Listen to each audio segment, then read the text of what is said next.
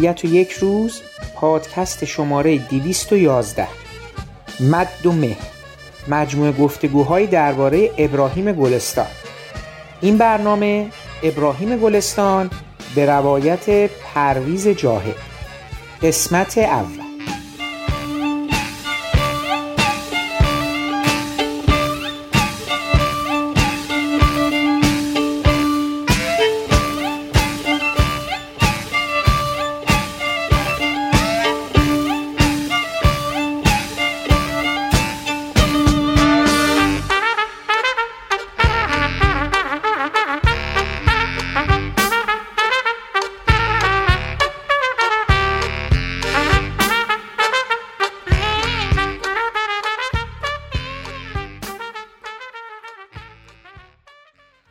در آن سالها از دگلاس فربنکس زورو مرد شلاقی دزد بغداد سه تفنگدار و رابین هود را دیدیم. و یک فیلم که اسمش یادم نیست.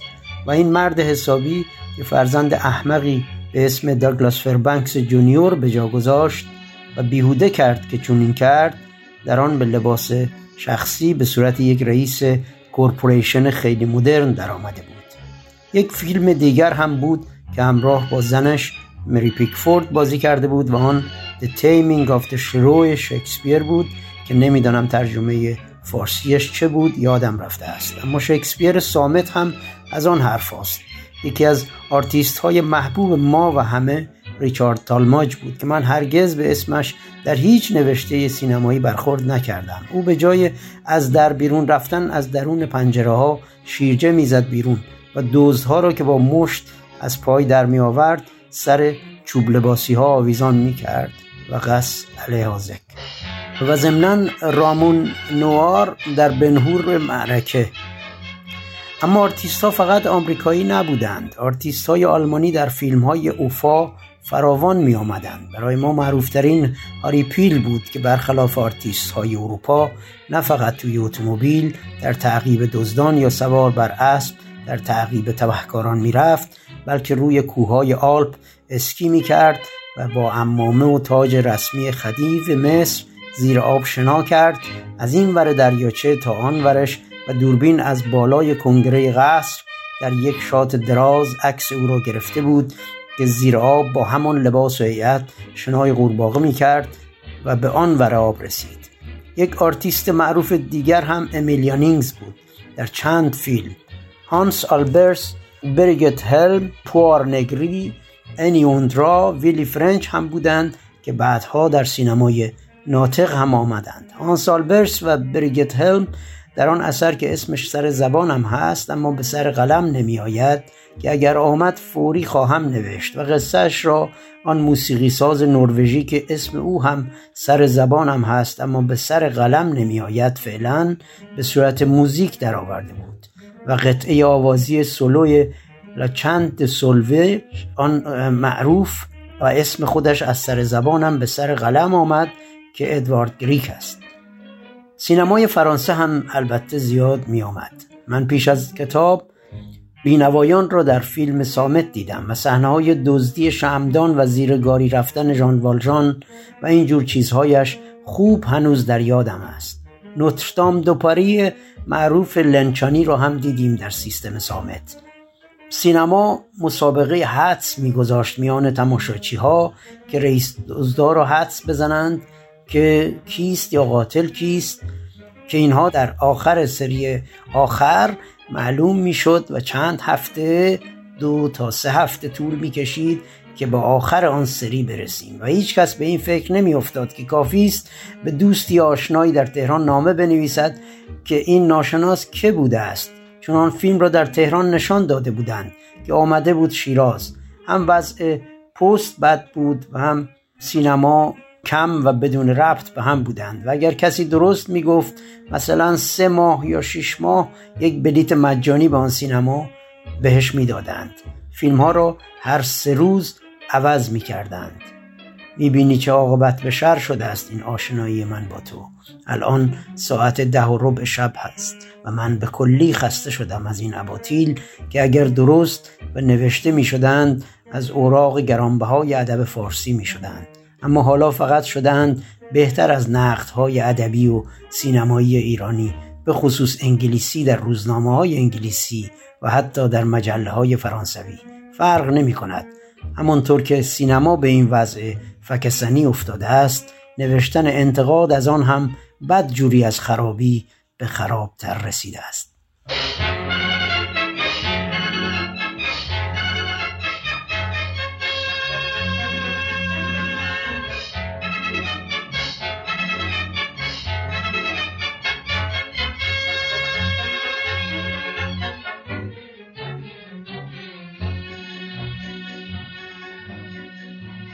سلام. من حامد صرافی زاده هستم و خورسندم که شما پادکست ابدیت و یک روز رو برای شنیدن انتخاب کردید. ابراهیم گلستان سینماگر، ادیب، مترجم، عکاس، داستان نویس و روزنامه نگار بیمانند ایرانی. اگر در میان ما بود امروز 26 مهر ماه 101 ساله می شد او 31 مرداد ماه امسال درگذشت و اندوه دیگری رو برای دوستداران ادب و فرهنگ و هنر ایران رقم زد این برنامه ما بخش دیگری از مجموعه پادکست هایی است که به مناسبت درگذشت این هنرمند بزرگ برای شما تدارک دیده ایم. مهمان این نوبت و برنامه بعدی ابدیت تو یک روز آقای پرویز جاهد هستند پرویز جاهد منتقد فیلم، نویسنده، فیلمساز و معلف کتاب نوشتن با دوربین که شامل گفتگوی مفصل و خواندنی با ابراهیم گلستان هست این بار برای ما نکاتی رو از سالها مراوده و دوستی با ابراهیم گلستان چگونگی تعلیف کتاب نوشتن با دوربین و همچنین جهان آثار این سینماگر و ادیب اندیشمند بیان کرد.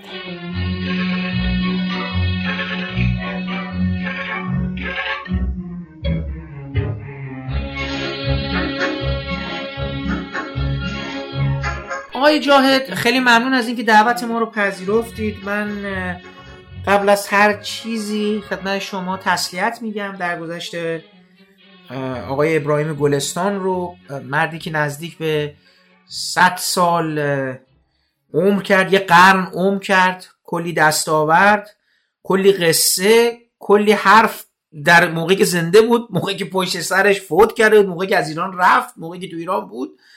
و به حال یه بخشی از زندگی آقای گلستان هم ما به واسطه کتاب شما که نوشتن با دوربین که بعد از سالها نبودن آقای گلستان توی گفتمان سینمایی ما و مطبوعات ما و اینا انتشار کتاب شما مثل یه اتفاق خیلی پر سر و صدایی بود و حالا خیلی با شگفتی روبرو شدن و مورد استناد قرار گرفت و به حال در طول این سالها شما چندین و چند بار در مورد ایشون نوشتید با ایشون به حال مراوده داشتید. به نظرم هم برای ما خاطراتی دارید هم صحبت ها و نظرهای زیادی و چه کسی بهتر از بهتر از شما نتونستیم پیدا کنیم که بتونه اینقدر برای ما در مورد آی گلستان در یک جامعیت یه تصویری بسازه. ما در اختیار شما هستیم هر جوری که می‌خواین صحبت رو شروع کنید اگه صحبتی دارید با شنونده ها بفرمایید که ما ببینیم اصلا گلستان اصلا از کجا برای شما مهم میشه و اصلا کلا یه مقدارم اگه می‌خوان فارغ از اهمیتش برای شما یه مقدار در مورد گلستان اگه خواستین صحبت بفرمایید. فقط من یک فردم که حالا با گلستان ارتباطایی داشتم اینکه به من تسلیت میگید خیلی ممنونم ولی واقعا باید به جامعه ادبی سینمایی فرهنگی ایران واقعا. تسلیت گفت فقدانشون خیلی فقدان قابل محسوسیه که واقعا بی تردید یه جایگاه خیلی مهمی داشت که پر نمیشه به این زودی ها با در واقع آدم تکرار ناپذیر بود. گلستان از دید من و از دید خیلی ها. خب کاراکتری بود که نویسنده ای بود که اولا چند وجهی گلستان یک آدم جامع الاطرافه یعنی در تقریبا همه حوزه ها یه جورایی سرک کشیده کار کرده توی فعالیت حزبی بوده اکتیویست سیاسی بوده بعد نویسنده شده بعد نمی‌دونم فیلمساز شده مستندساز شده عکاس بوده به هر حال به عنوان روشنفکر فعالیت داشته و توی بحث های جامعه اجتماعی سیاسی جامعه بوده.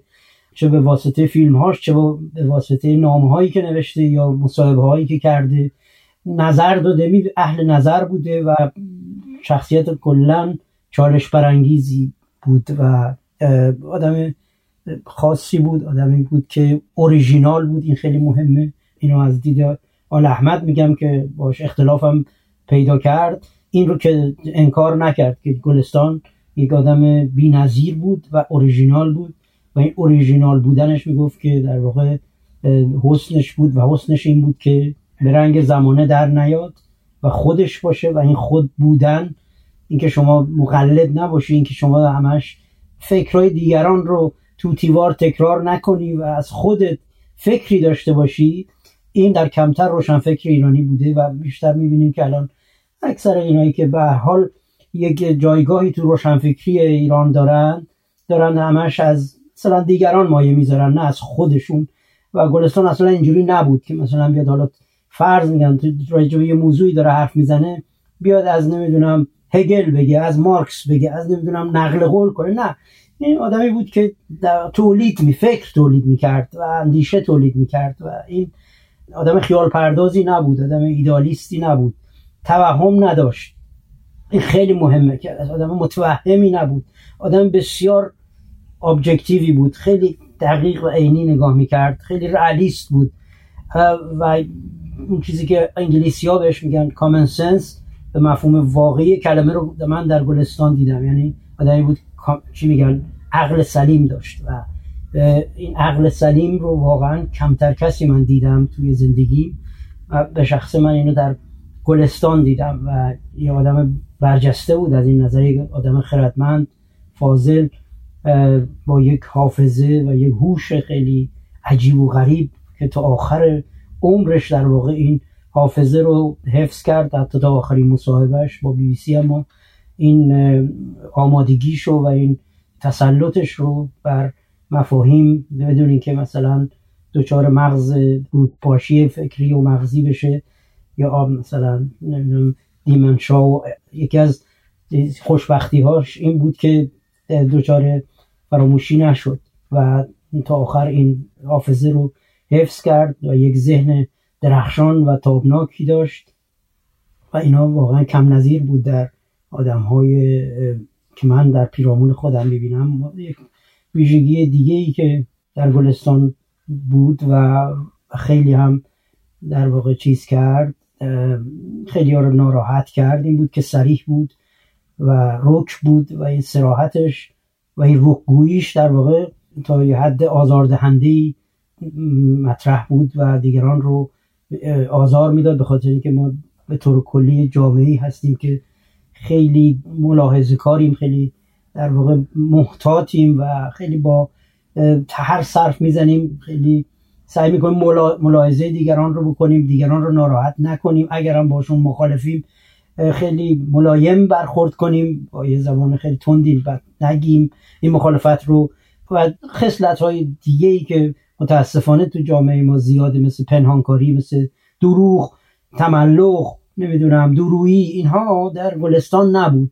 اهل تخت پوست پهن کردن و نمی‌دونم چاخان کردن و اینا نبود دیگه. مثل خیلی ها که دیگه برای هم دیگه به قول معروف نوشابه باز می‌کنند و اینا. اینجوری نبود. یعنی اگر با یکی رفیق بود اگر فیلم بد میساخت بهش می‌گفت یا کار بد می‌کرد بهش سراحتا تو روی خودش می‌گفت پشت سرش نمی‌گفت. مثلا فرض میگم آقای غفاری که از دوستای نزدیکش بود و خیلی با هم دوست بودن.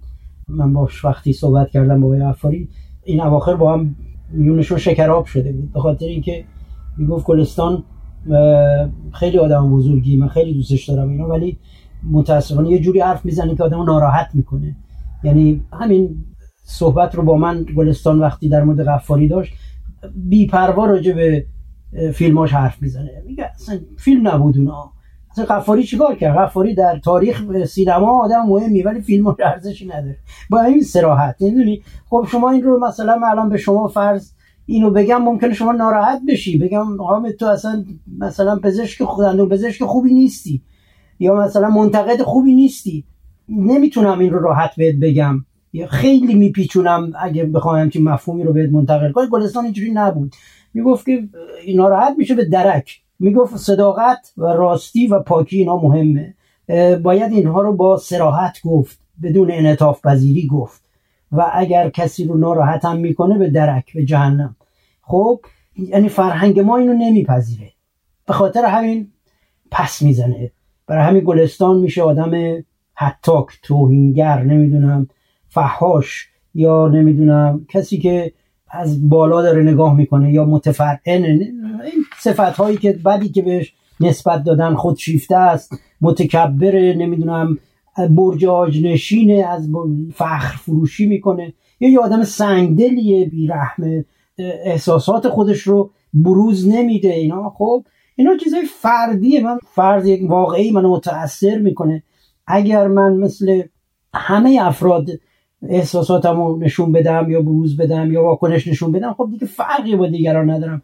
این تفاوت گلستانی که یه آدم خیلی خاصیه.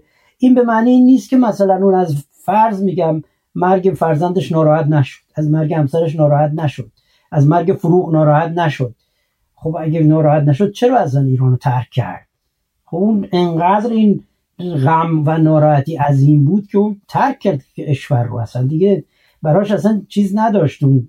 حالا حتی اگه بیاد این حرف رو هم انکار کنه بگی نه من اصلا به خاطر این نیومدم بیرون. من به خاطر چیزهای دیگه اون مملکت بود اومدم بیرون. دیگه نمی‌تونستم طاقت بیارم. ولی خب ما می‌دونیم که درست این اتفاق بعد از مرگ فروغ میفته و اون میاد بیرون.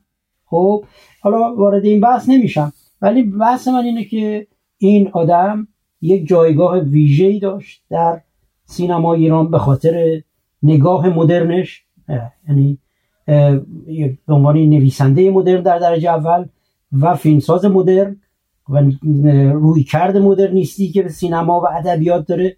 ما این رو در تمام فیلم ها و داستانهاش می‌بینیم. اولین داستانهای کوتاه مدرن ایرانی رو به مفهوم مدرن کلمه حتی من معتقدم به عنوان کسی که الان دارم روی باز پیوند ادبیات و سینما در کارهای گلستان دارم کار می‌کنم. اینم واقعا نسبت به زمان خودش هم خیلی پیشروه.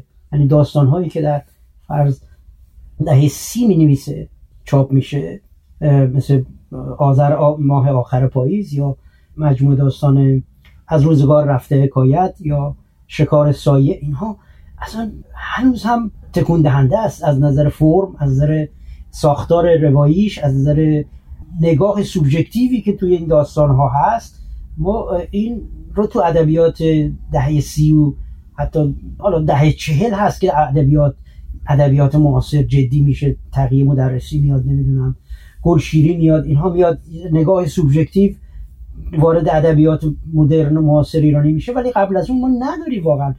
تو هدایت فقط توی بوفکورش ما این نگاه سوبژکتیو رو داریم و مثلا توی علوی بزرگ علوی اینا اصلا نداریم توی یار نمی‌دونم نویسندگان دیگه اون دوره اصلا نمی‌بینیم اینها رو.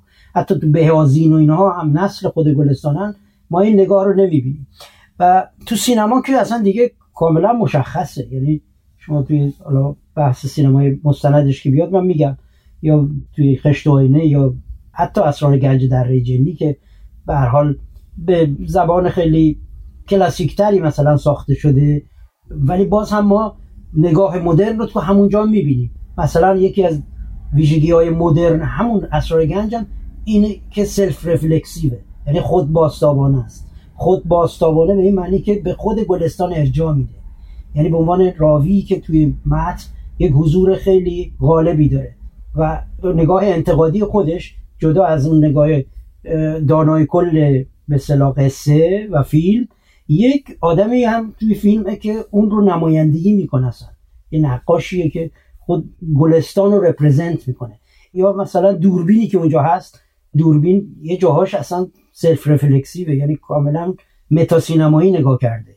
می‌دونی؟ ایناست که مثلا اسرار گنج رو هم با همه انتقادهایی که بهش وارد میشه به یک اثر مدرنیستی تبدیل می‌کنه به نظر من. اینی که گلستان حالا اون دوره ای که در حزب توده است اون بخش زندگیش هم خیلی مهمه. مدت زیادی در حزب توده نبود و قبل از کودتا هم بیرون میاد. یعنی انقدر نموند که مثلا دستگیر بشه یا بر زندان بره و اینا اون چیزها رو تجربه نکرد. می‌دونی؟ اون تلخی هایی که بعد بر سر اعضای حزب توده اومد اون بلاهایی که سر از اعضای حزب توده اومد خب سر گلستان نیومد.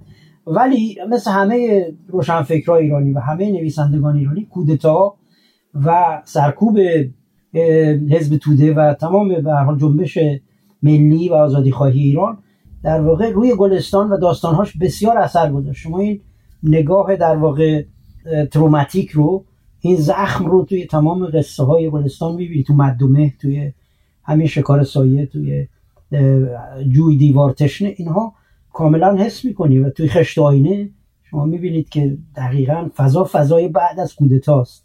فضا فضای دلمردگی و یأس بعد از کودتاست و ترسی که توی وجود آدم ها در واقع رخنه کرده و اینها رو داره از پا در میاره. اینا رو ما توی خشت آینه هم می‌بینیم. خب من واقعا متاسفم این روزها. گلستانه یعنی تو زمانی که زنده بودم بحث برانگیز بود. همه رو دو قطبی کرده بود. یا یه عده واقعا دوستش داشتن در حد خیلی بالایی در واقع ستایشش می‌کردن. یه دم واقعا دشمنش بودن مخالفش بودن و به شدت اون رو اصلا تمام دستاوردهاش رو انکار می‌کردن. کما اینکه فقط مربوط به الان هم نیست یعنی از دهه چهل ما این نگاه به گلستان انتقادی به گلستان رو داریم. از خود آل احمد شروع میشه که یک چاه و دوچاله یک بخشش راجع به گلستانه و اونجا در واقع با تعریف از گلستان شروع می‌کنه و بعد شروع می‌کنه به کوبیدنش که چرا خودش رو به دستگاه نفتی فروخت. چرا رفت توی مثلا کنسرسیوم چرا رفت با انگلیسی ها کار کرد چرا با شاه همکاری کرد اینها. و بعد منتقدا و بقیه هم میان دیگه یکی یکی حالا دیگه از شمیم بهار و پرویز دوایی و دیگران که میان در واقع حمله می‌کنن بهش و متاسفانه یک آدم درجه یک یک روشنفکر درجه یک یک فیلمساز درجه یک در شروع کارش در واقع هر حال فیلمسازی با مستند شروع می‌کنه ولی فیلم داستانی رو تازه داشت شروع می‌کرد. و این برخوردار رو می‌بینه آدم خود به خود سرد میشه دیگه. شما اگه کیارستمی هم اگر اینجوری باش برخورد می‌شد دیگه نمی‌تونست واقعا به این درجه برسه. آقای فرهادی همینطور آقای نمی‌دونم همه اینایی که موفق شدن مهرجویی اینا اگر یه خورده آره یه خورده مهربون بودن باش آره با گاو مثلا اگر اینجوری برخورد داشتن. شما می‌بینید اصلا آقا تو حامد جان توی فردوسی ببین یک جدولی درست کرده بودن اون موقع که انتخاب نظر می‌دادن هر هفته راجع به فیلم ها یکی از فیلم ها همین خشت آینه است که نظر دادش. همه نقطه سیاه خورده. یعنی جلوی تمام منتقدا بلا استثنا همه دایره سیاه گذاشتن. یعنی بی ارزش. چطور میشه یک فیلمی الان دنیا انقدر تحسینش کنه بعد از اینکه دیده شد حالا ریستور شد و دیگه از بولونیا و بعد رفت ونیز و این ور اون به حال گردش سینماییشو گرد مثل اگر این گردش طبیعی رو اون موقع داشت مطمئنا اینجوری باش برخورد نمی‌شد. مطمئنا آقای چیز نمی نوشت که این آقای شمیم بهار جرأت نمی‌کرد بنویسه که این فیلم بیارزشه و اتفاق نیفتاده. اصلا هیچ هیچ اتفاقی نیست. مثل خیلی ساده مثل همه فیلم های دیگه میشه از راحت از کنارش گذشت. نه از کنارش خشتاینه نمی‌شد به راحتی گذشت. خشتاینه فیلمی نبود که فراموش بشه. خشتاینه فیلمی نبود که به اصطلاح زبالدان تاریخ سینما سپرده بشه. نه. هر روز جنبه های دیگه ای از این فیلم کشف میشه. هر روز راجبش میشه مقاله ها نوشت میشه کتاب ها راجبش نوشت. واقعا میگم یعنی مثلا یکی از چپترهایی که الان من دارم راجب این کتاب جدیدم می نویسم راجب گلستان راجب خشتاینه است و هر چی بیشتر می نویسم باز کمه.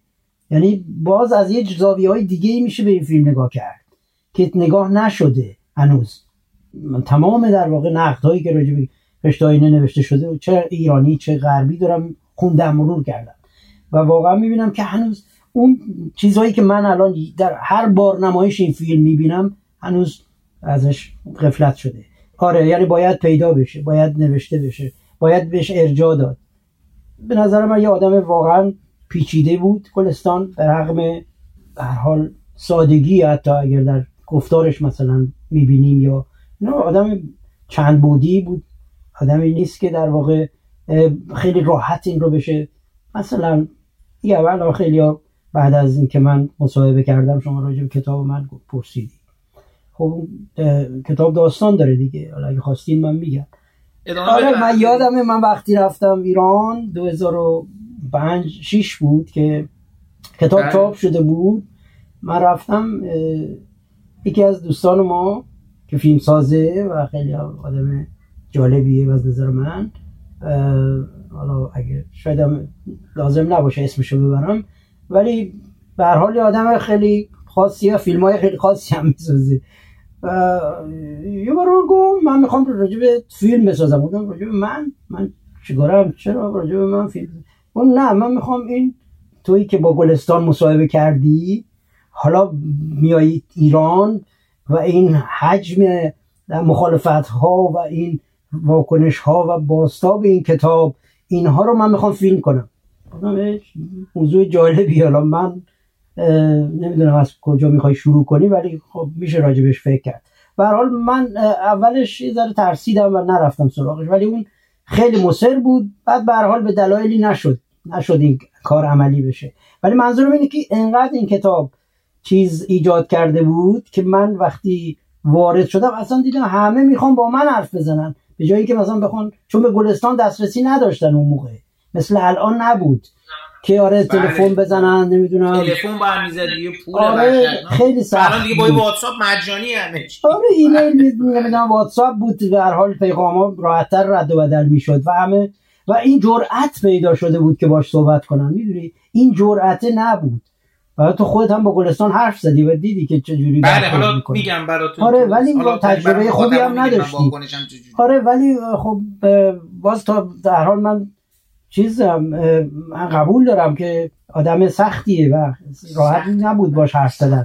ولی این اواخر دیگه واقعا با... هرچی جلو طرف من به نظرم آیه جاد صحبت با آقای گلستان یه قلقی می‌خواست که من اون قلق رو نداشتم. می‌دونی؟ یعنی من, من متوجه خب من با خیلی دیدیم که دیگران یه 6 سالی میشیم و دوست و به قول معروف مثلا دوستانی مثل شما که دیگه راحتیم می‌تونیم صحبت کنیم. آدمای خیلی آدمای دیگه هم بودن آقای فرهادی بوده نمی‌دونم پور احمد از یه ور دیگه بوده چه می‌دونم ایرج رامیفر اینا هیچ کدوم آدمای خیلی به نظرم باشون صمیمی شدن کار راحتی نیست. من حتی با ولی یکی هست حالا من اینو دارم میگم. یکی هست اینو برای ثبت تاریخ که به نظرم از گلستان سختره ولی در یه جهان دیگه. اونم هوشنگ بهارلوه. چون من تجربه گفتگو با دو تاشون رو داشتم. متوجه شدم به عنوان یه آدم در مصاحبه کننده در برابر این دو بزرگوار این دو هنرمند اصلا یه, یه, یه خودت اصلا تبدیل به یه چیز دیگه ای میشی. اینو تو پرانتز گفتم. نه من می‌خوام بگم که متوجه هستم شما درست میفرمایید. ارتباط با آقای گلستان نیاز به یک به نظرم یک استراتژی درستی می داشت که باید اون مصاحبه شونده واقعا خودزنی بود پیاده می‌کرد. آره از یعنی حالا میگم باتون صحبت خواهم کرد که کتاب شما تو چه فرایندی شکل گرفت. یعنی از زبان خودتون. من نمی‌دونم ولی می‌تونم حدس بزنم. ولی برای تجربه آدما با هم فرق داشته. مثلا همین صحبت آقای اسماعیل پورا که شنیم یه مدل دیگه ای مثلا مثلا گلستان باش رو شده یا مثلا آقای خوشبخت فکر می‌کنم یه مدل دیگه. به این سالها کم آدمایی هم نتونستن. یعنی کم نبودن دیگه. شما دیدی آقای کریمی بود آقای بهنود بوده. شما که میگم یه خودت پیشکسوت بودین. تو این سیر این تیفی که به نظرم از همین 2000 به بعد اتفاق افتاد. من خودم ایران بودم کتاب شما چاپ شده های جای دیگه. اصلا اون موقع صادقانه بگم شما با اینکه قبل از کتاب هم نویسنده بودید داشتید فکر می‌کنم حتی در ایران شما مستند هم ساخته بودید و اون روز برمیآید ایران ساخته بله من همه فیلم ها همه فیلم های اصطلاح مستند و یکی دو تا کوتاه داستانی اینا رو از قبل از اومدن به لندن ساخته بودم بله. یعنی قبل از دو سال 2000 که اومدم برای تحصیلم قبل از اون ساخته بودم. حتی خب این برم بر مستند و اینا ساختم. اون تا بیشتر کارهای فیلمیمو قبل از اینکه بیام لندن انجام داده بودم. ببینید این کتاب حالا اگه بخوایم راجبش صحبت کنیم من راجب این کتاب توی یک مجموعه مقالاتی که نگاه نوع شماره در آورد ویژه کتاب همون موقع در آورد آقای میرزایی. یه ویژه نامه در آورد به اسم ویژه نوشتن با دوربین که اونجا یه گفتگوی مفصل با من کرد و بعد با آقای گلستان و خیلی های دیگه. و یه سری هم مقاله دادن مثل آقای احمد رضا احمدی داریوش شایگان آقای موحد خیلی ها پری صابری اینا همه آقای گلمکانی خیلی از منتقدا خیلی از این نویسنده های که هم دوره آقای گلستان بودن آقای دریا بندری حتی فرخ غفاری مجموعه خیلی جالبیه که نظرات مختلفی مثلا از آدمی مثل مرحوم آقای ارجمند منتقد فوت کرد. جمشید ارجمند که گفته اصلا چرا این بله. کتاب در اومد؟ اصلا معترض بود که این کتاب نباید چاپ می‌شد. و شبیه این رو آقای طالبی نژاد هم گفت که چرا این کتاب در اومد اصلا نباید چاپ می‌شد. همینطور آقای تقوایی که خیلی معترض بود که یعنی من با آقای تقوایی خیلی دوست بودم و استاد من بود. استاد راهنمای منم بود توی دانشکده.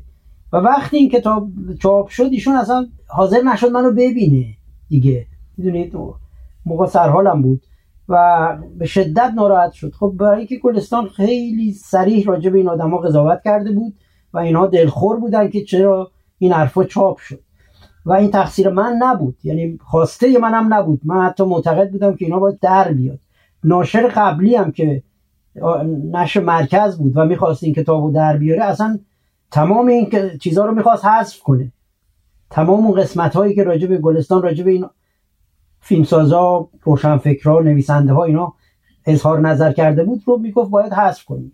یادمه که اولین بار این کتاب قرار بود از طریق دوستی به نشر مرکز داده شد. آقای رمزانی مدیر نشر مرکز یک نامه ای نوشت به من که گفت این موارد رو حدود هفتاد مورد بود که اینا رو باید آقای گلستان از کتاب در بیاره تا ما این کتاب چاپ کنیم. و حالا شما بگید من این چطور می‌تونم اصلا این مطلب رو به گلستان منتقل کنم؟ چقدر دوست کار دشواریه. بعد که حالا به هر حال بر شکلی بود ما من این نامه رو به هر حال براش پست کردم. و ایشون خوند و یک نامه خیلی تندی خطاب به, نش... به من نوشت که در مخاطبش نشر مرکز بود که اونجا به شدت حمله کرد به نشر و اینکه اصلا اینا چه ناشری که اینجوری قبل از اینکه کتاب در بیاد یا اصلا مورد قضاوت مردم قرار بگیره خودشون دارن کتاب سانسورچی اند و نمی‌دونم فلان قبل از اینکه مثلا کتاب هنوز ارشاد نرفته اینا خودشون دارن سانسور می‌کنن کتاب رو و چرا بعد به ارشاد ایراد می‌گیرن؟ اینا بود و اون کسی که به حال بررسی این کتاب بودم ما برای ماجرایی هم با اون داشتیم بعد به حال این کتاب اونجا چاپ نشد ولی خود آقای گلستان خواسته بود که نشر اختران کتاب رو چاپ کنه و چاپ شد.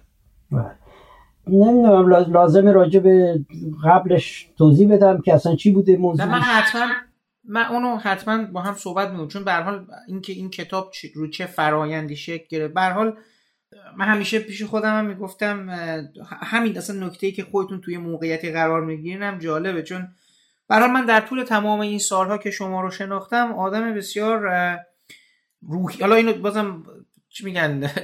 هندونه زیر بغل کسی نمی‌ذاری ولی آدم بسیار به نظر من معتدل و مهربانی هستید شخصیتا. هنوز اون. رگ منو ندید نه نه اتفاقا نه در مورد من اعمال نشده. دیدم وقتی عصبانی میشین چه میشین ولی به ذات آدم مداراجویه. یعنی دلتون نمی‌خواید اوضاع به هم بریزه. این که این کتاب در اومد و باش اوضاع به هم ریخت همین که مثلا شما میگین وارد یه فازی شدین که دوستی شما یا برحال رابطه استاد شاگردی تو مثلا با یه آدمی مثل تقوایی و نه تنها او تمام اون آدمایی که نشستن اون چرا این کتاب رو در آوردی؟ چون به یکی که اون بگه یکی بعد بشنوه دیگه. به حال اون اونایی هم که نوشتن و اینا که آقا تو چرا اینجوری کردی؟ رو به شما باشون یه سرشاخکی شدین تو دلتون حتما به هر حال یه چیزایی رو ببین یک تابوهایی رو تو جامعه شکست. این گفتگو. می‌دونی؟ علت اینکه این همه به اصطلاح بحث برانگیز شد و باش در مقابل جبهه گرفتن این بود که خیلی خودشون رو تو کلام گلستان دیدن. یا خیلی از اون چهرهایی که برای اینا بوت بود اون بوت ها شکسته شد. می‌دونی؟ یا آدمایی که مثلا اصلا دوست نداشتن اینا کمترین چیز انتقادی در مورد اونا بشنون. و جایگاه اسطوره‌ای پیدا کرده بودن. توی شعر ایران توی نمی‌دونم نقد ایران توی سینمای ایران. و اینا یک دفعه مثلا جا خوردن اصلا با این کلام گلستان می‌دونید حالا الان شما نگاه نکنید که بالاخره گلستان نرم شده. الان همه دارن و الان همه به هم نرم فضای مجازی از براهنی تا خود گلستان همه دارن به هم میتوبن بله. تو کلامش اصلا دیگه اون چیز شکر. ولی من وقتی واقعا یعنی الان مثلا ببینم اینم که خب اصلا اینا واقعا معترض شده بودن که این کتاب چطور اجازه چاپ پیدا کرده؟ برای چی اصلا در اومده؟ این اصلا در اومده روشن فکرها رو خراب کنه. مثلا می‌گفتن این پروژه دولت احمدی نژاده که اومده یه آقای اینجوری نوشته منتقد که این اصلا چون کتاب در 1384 چاپ شد اشتباه نکنه اولین چاپش. و زمان احمدی نژادم بوده گفت آره اصلا این اجازه دادن که بخوام بیان به روشن فکرها فوش بدن. آقا یعنی چی این حرفا؟ چی این کتاب؟ خیلی جاها از یه چیزایی میگه که اصلا از نظر سانسور و اینا اصلا اون موقع هنوز آخرای دولت احمد خاتمی بود و هنوز یعنی سانسور دوره احمدی نژاد نیومده بود این کتاب چاپ شد. می‌دونی؟ یعنی اختران بعد که می‌بینی اصلا اختران توقیف چیز میشه اصلا جمع میشه. مدت طولانی کتاب من اصلا در نمیاد. چند چیزشو می‌گیرن اصلا. برگه کتاب رو می‌گیرن و توقیفش می‌کنن. خب چه ذهن توته پردازیه که همش کانسپیرسی تئوری که ما داریم از اون نگاه دایی جان ناپلونیه دیگه که همه چیز زیر سر انگلیسه همه چیز زیر سر فلانه. همه همش اینجوری نگاه می‌کنیم که ما یه کانسپیرسی تئوری همیشه تو ذهن پس از ذهنمون داریم که آقا این دقیقا در این نقطه داره در میاد پس هدفش این بوده. آقا چرا این چیزای دیگرش نگاه نمی‌کنی؟ این همه بحث تو این کتابه. حالا یکی دو تا چیز اظهار هم گلستان کرده به در رابطه هم کرده. حالا من یکی از دوستان گفته آره ما رفتیم نمی‌دونم آقای گلستان. من اصلا حرف نزدم یا اگر اصلا می‌دونستم این ناراحت از کجا می‌دونستی تو این ناراحت میشه؟ برای اینکه این کتاب خونده بودی. این کتاب خونده بودی و واکنش های گلستان رو فهمیدی. حالا با محتاط رو روش میشینی. حالا مثل بچه آدم میشینی روش و حرف نمی‌زنی که اون ناراحت بشه. می‌دونی اون چه چیزای حساسه. من رفتم جلو فوش من خوردم. می‌دونی؟ من اون سیبل بودم که تمام ضربه ها به من خورد. حالا بعدا راه باز شد قول آقای بهنود یخهای گلستان رو تو آب کردیم ما رفتیم. بله حداقل آقای بهنود این صداقت رو داشت گفت. بقیه نگفتم دور از دریا سنگستانی بود سپرده به سفر بخت سالیان. تنها با گاهی ابری گاهی بادی گاهی غباری از رمه‌ای که بر شیب درش شیاری می نشند.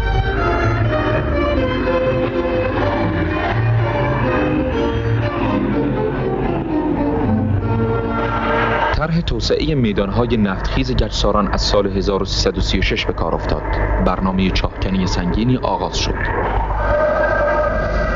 به قدرت دستگاه های تفکیک گاز فراز قله سقلاتون افزودند و در دشت بلوط دستگاه های تفکیک تازه ای ساختند و کار کندن چاه همچنان پیش می رفت روز و شب نوای نوع فولاد و برق سه سال در کوهستان پیچید و گازهای گرفته از نفت را به آتش می دهند که نشان آغاز بهره برداری است. و اکنون سنگست و خارا با سوز این حسرت که سر ثروتش را آدمی از جرفای قرون رو بود. همان دشت و همان کوه همان چوپان و نای و زنگ گله ولیکن در کنار کنده های کهنه شاخه های فولادین جوانه زده بود. پیچ و شیر چاه های نفت و دستگاه های بار آوردن نفت.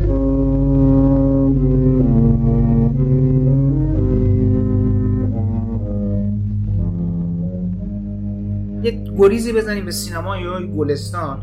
آی جاهد شما خودتون برای اولین بار فیلم های آقای گلستان رو در چه سنی دیدید؟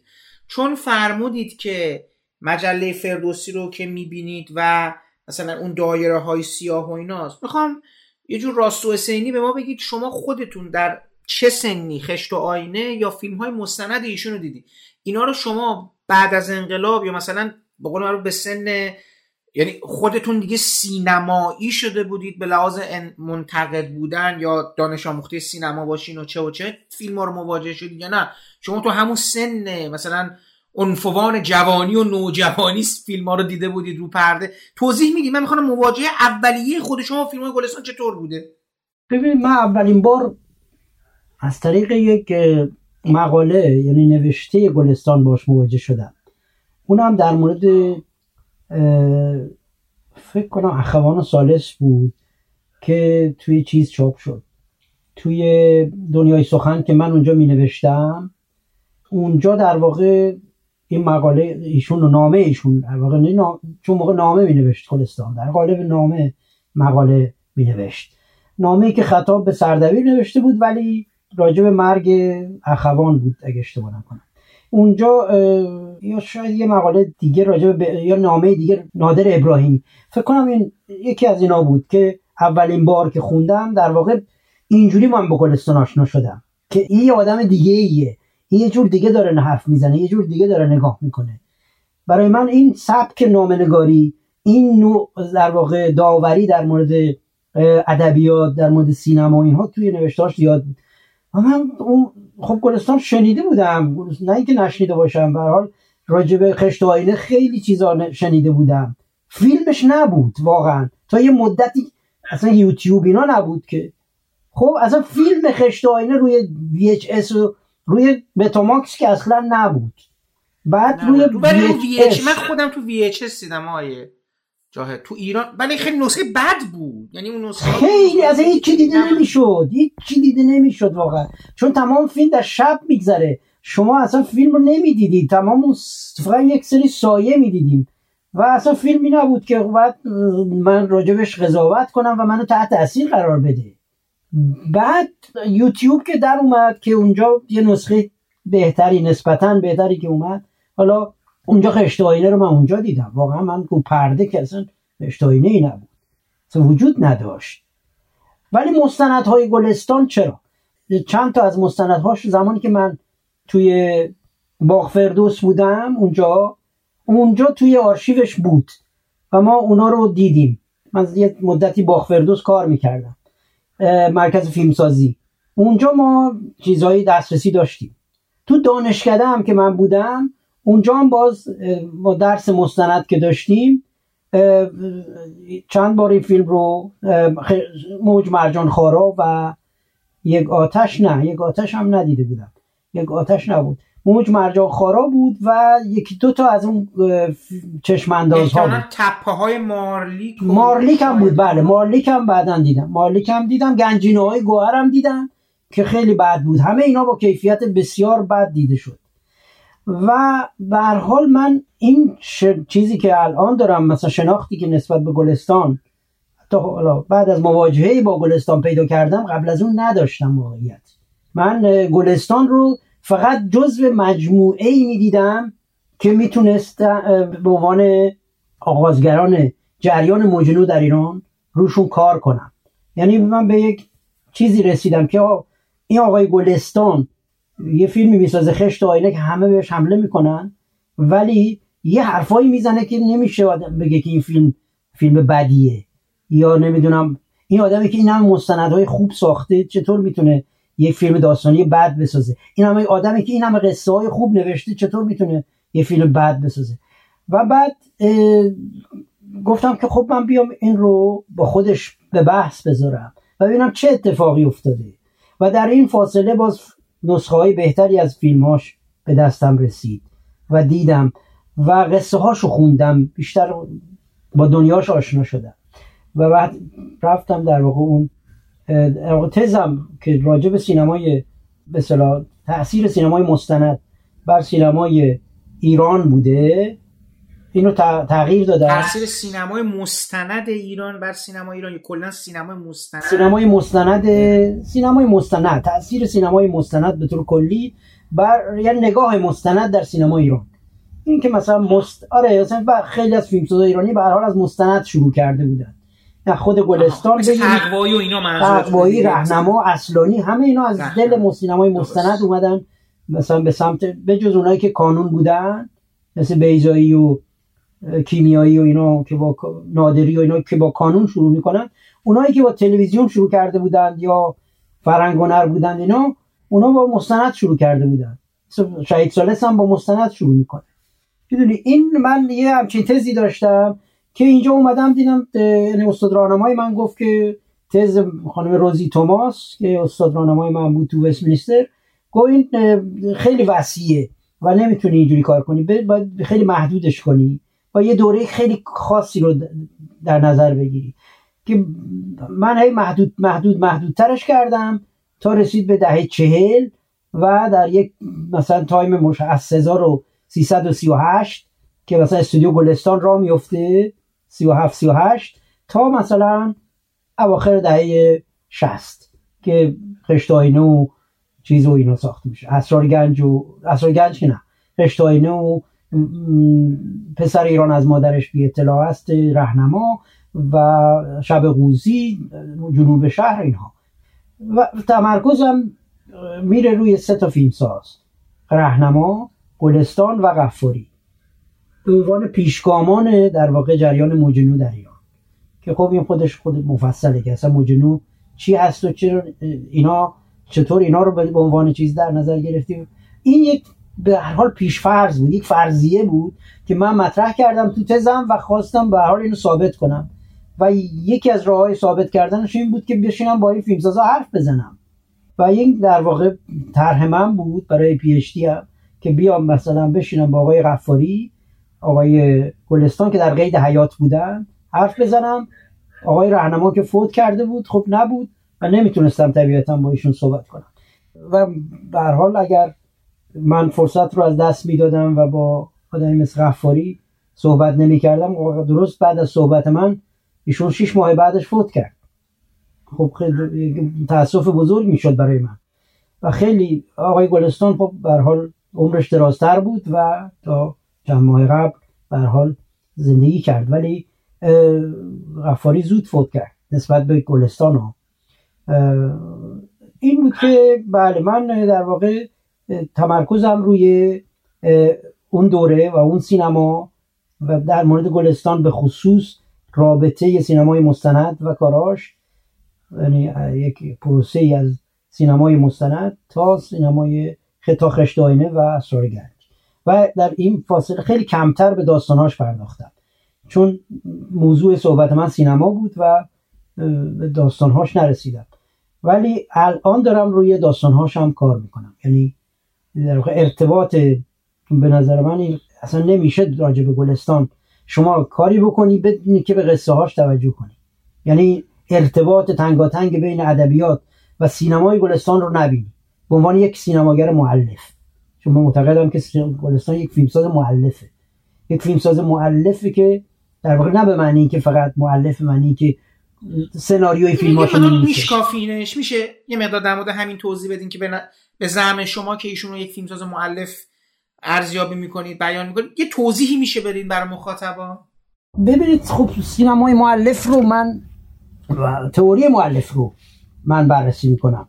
یعنی میگم خب اگر ما بیاییم مثلا نظریه معلف رو به عنوان مبنا یک به عنوان یک چارچوب تئوریک برای بررسی آثار گلستان در نظر بگیریم جواب میده. می‌دونید؟ وقتی که من میام مثلا نظریه الکساندر آستروک رو می‌خونم که میگه که دوربین قلم یعنی نوشتن با دوربین کاری که گلستان داره می‌کنه. یعنی نظریه یاسروک اینه دیگه که اساس نظریه معلف تروفو اینا اصلا بر اساس اون تو دو سینما مطرح میشه. یعنی زودتر از نویسندگان کای آستروک مطرح می‌کنه نظریه دوربین قلم رو. که یک سینماگر همونطور که یک معلف یک نویسنده با قلمش می نویسه باید با دوربینش بنویسه حالا. این کاری بوده که به نظر من گلستان کرده. گلستان با دوربینش می نوشت همونطوری که اسم کتاب هم شده نوشتن با دوربینی از یکی از خود جمله های خود آقای گلستان اومده. این عنوان رو از اون گرفتم. و خب کسی بوده که معتقد بوده که من با دوربین می نوشتم و با قلمم در واقع سینما رو می دیدم یعنی همون موقع که در واقع داره قصه می نویسم دوربین داره دوربین می با دوربین می بینه از نگاه سینما می بینه می نویسه بنابراین یک ارتباط خیلی تنگاتنگی بین گلستان نویسنده و گلستان فیلمساز هست که ما این رو در تمام فیلمهاش می‌بینیم. در تمام داستانهاش می‌خونیم. می‌تونیم بخونیم. یعنی یک سری ویژگی های مشترک هست توی داستانها و فیلمهاش که اینها رو نمیشه ندیده گرفت. از اون طرف ما میاییم مثلا دور نظریه اندروساریس رو هم. اگر بخوایم در مورد سینمای معلف دنبال کنیم که می‌بینیم خب چند تا ویژگی ساریس برای سینماگر معلف بودن یک سینماگر معلف قائل میشه. مثلا یکیش اینه که یک فیلمساز معلف یک اندیشه ای رو داره که این اندیشه در تمام فیلماش جاریه. یه تم مشخصی رو همیشه در تمام کاراش دنبال می‌کنه. خب یکیش هم در واقع اینه که یعنی یعنی یک جهانبینی داره فیلمساز. یک جهانبینی شخصی داره و یک سری دغدغه های مشخصی داره که این دغدغه های هم تماتیک و هم سبکی تو تمام کاراش هست. این رو سریس میگه یکی دیگهش اینه که میگه در واقع سبک متمایزی داره. مثل یک سینماگر معلف که این سبک میشه همون امضای این فیلم ساز. که شما با دیدن مثلا یکی دو صحنه از فیلمش می‌تونید تشخیص بدید که این فیلم مثلا مال جان فورده. این فیلم مال هاکسه. این فیلم مال هیچکاکه.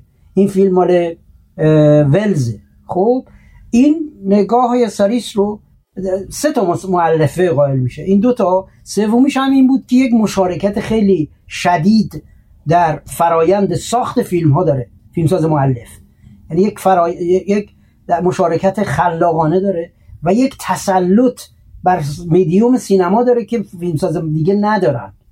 یعنی فیلمساز معمولی نداره. این تسلط داشتن در واقع روی میدیوم سینما یک ویژگی یک سینماگر معلفه که به نظر من گلستان به خاطر ویژگی های سبکیه در واقع خاص خودش به خاطر اون امضای شخصی خودش تسلطش بر مدیوم سینما و اون قدرت کارگردانیش تسلطش بر میزانسن اینها این معلف شناخته میشه از دید من. نمی‌دونم حالا تا چقدر تونستم این رو بشکفم نه ببینید حالا اینم نکته که متوجهم. ببینید آیه جاید این نکته درسته. ما به حال اینو در مورد سینمای مستند ایشون و تفاوت‌های آشکاری که با برحال برخی از مستندسازهای همدورشون هستن. حالا یه خود این ورتر مثلا چند تا آدم مهم داره اون زمان مستندا دیگه. حالا خود تقوا اینا که به شیوه کنار. من یه مقطع زمانی رو نمیگم. همین که همون چیزی که شما فرمودید همون دارم تو همون مقدمه اون تزتون می‌خوام توضیح بدم. اون به هر حال با می‌تونیم با خیلی از مستندسازی ایرانی اون مقطع حداقل بگیم دهه 40 و 50 ما در نظر بگیریم. سینایی و تیاب و خود اصلانی و یکی دو نفر دیگه که میشینی می‌بینی که البته شاید حتی بعضیشون شاید نمی‌دونم گلستان شاید تاثیر گرفته باشه. مثلا فکر کنم شاید شاید یه ذره اصلانی شاید تو کودک و استعماره اونم خودش برای خودش صاحب سبکه صاحب آقای گلستان از اصلانی تاثیر گرفته؟ نه برعکس میگم. میگم اصلانی آره من دارم میگم اینا شاید از گلستان هم تاثیر گرفته باشه حالا این منظور من اصلا نیست. منظور من اینه که من سینمای آقای گلستان رو تفاوتش رو می‌فهمم. یعنی اصلا همین کلا نریشن هایی که نوشته شده برای اونا تشخصی به اونا میده که برای بقیه نبوده. متوجه هستید؟ و اینو کاملا می‌تونیم ببینیم. حالا و و خب به حال اگر کسی مستند شناس باشه می‌تونه در مدل مواجهه ایشون در با سوژه هایی که به تصویر کشیدن این رو پیگیری کنه که خب به حال شما تقریبا پرداختین و اینا. من می‌خوام بگم تو اون سینمای داستانگو خیلی اینو من با بقیه مطرح کردم. خیلی حسرت برانگیزه که گلستان نشد اون سبکی که احتمالا مد نظرش بود رو قوام ببخشه و توسعه بده. چون به هر حال یه خشت و آینه است که خودش حتی نشون میده توانایی های بیبدیل ایشونو اینکه اصلا اون زمان تو میری همچین موضوعی رو در میاری رابط تصویری که داری از مرد زن روابطشون جامعت روشنفکر وقتی چیز دیگه رو ارائه میدی رو داری می‌بینی که داری چی کار می‌کنی.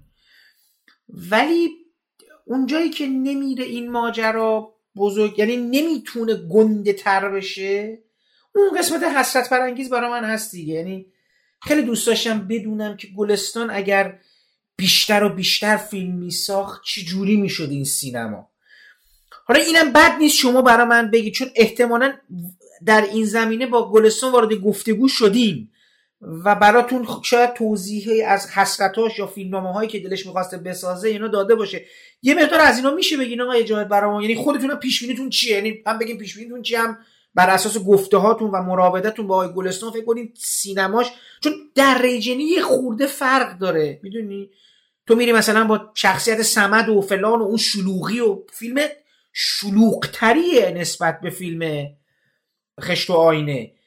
بفرمایید من دیگه سکوت می‌کنم شما خود صحبت کنید بفرمایید. من فکر کنم نمیشه از مستندهای گلستان به راحتی گذشت یعنی و مثلا بگیم که حالا چون یک فیلم مثلا داستانی مهم ساخته نسبتا اون یکی خیلی به اندازه خشت آینه مطرح نشده یا به در واقع اندازه خشت آینه اون حساسیت استاتیک و اینا رو نداره خب نمیشه گفت پس خب سینماش تموم شده در یه جایی و دیگه مثلا در یه حسرت بخوریم که گلستان چرا فیلم دیگه نساخته.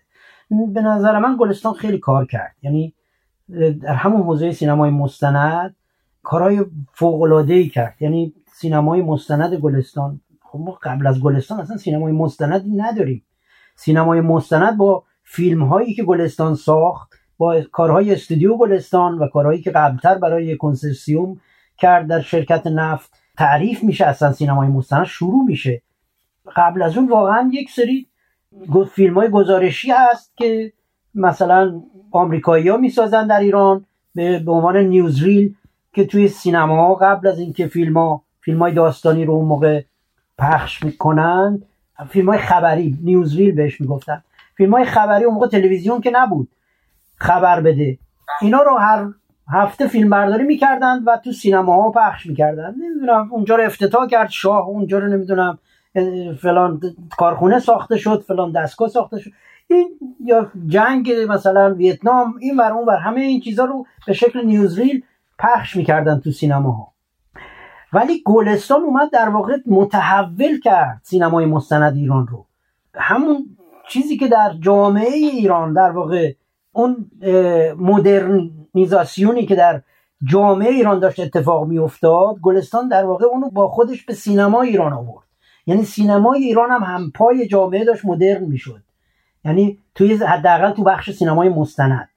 یعنی گلستان یک نوع سینمایی رو در واقع معرفی می‌کنه با فیلمهاش که کمتر از سینمای مثلا برت هانسترا نیست توی سینمای مستند. یا استوارت لگ نیست یا نمی‌دونم آرتور آرتور اینایی که من میگم همه کسانی هن که دارن با کمپانی های نفتی کار می‌کنند و نه حالا مثلا گریرسون و آلبرتو کاوالکانتی و نمی‌دونم اینها که دارن بازیل رایت و اینا که پست شبانه و اینا سینمای مستند انگلستان اینا با اونا کاری ندارم. اینا هم جز سینمای مستند انگلستان هن البته. ولی اینا خب آدمایی هستند که دقیقا با گلستان در ارتباطن. مثلا آرتور التون به عنوان رئیس بخش سینمایی شل با گلستان در ارتباطه. یعنی اولش خب بی‌اعتنایی می‌کنه بهش این وقتی می‌خواد اینو ببینه نمیبیندش لندن. بعد یه روز فیلم از قطر دریا رو که این برای کورسرسیوم می‌سازه اولین فیلم گلستان هست. از قطر تا دریا. این رو می‌برن توی لابراتوار شل دارن کار می‌کنن. آقای آرتور التون از تصادفی رد میشه از کنار استودیو و صدای فیلم رو میشنوه. و یه دفعه در باز می‌کنه نگاه می‌کنه می‌بینه یه تصویرهای اصلا عجیب غریبی می‌بینه. و بعد می‌بینه این چیه میگه این فیلمیه که مثلا فلانی ساخته تو ایران. بعد خیلی برای جالب میشه وقتی میاد ایران از طرف کنسرسیوم دنبال گلستان میگرده. و یه روز گلستان این رو تصادفی تو خیابون می‌بینه سوارش می‌کنه. و این براش تعریف می‌کنه که من اومدم لندن و تو منو ندیدی راه ندادی تو دفتره. حالا الان تو دنبال کی میگردی؟ گفت من گلستانم. گفت تو هستی عجب و عجب فیلمی ساختی و فلان اینا. و اونجا تعریف می‌کنه به اصطلاح ازش. ببینید چرا آرتور التون از اون فیلم خوشش اومد؟ در حالی که آدمای درجه که مثل برتون استرا داشت اونجا فیلم میساخت. نمی‌دونم استوارد لک فیلم میساخت. هلن پندری که بعد میاد ایران با گلستان کار می‌کنه توی موج مرجان خارا. اینا همه جزء کمپانی شل بودن. یا استوارد لک رئیس فیلم سنتر لندن بود که خیلی گلستان بهش به اصطلاح کردیت میده به خاطر اینکه خیلی بهش کمک کرد توی دیدن خیلی از فیلم ها یعنی میگم من وقتی می‌رفتم لندن استوارد لک برای من مثلا فیلم های سینمایی رو اصلا برای من میذاشت تو پرده من می‌دیدم. اینجوری یعنی سینماتک مثلا تو بری تک نفره بشینی فیلم ببینی.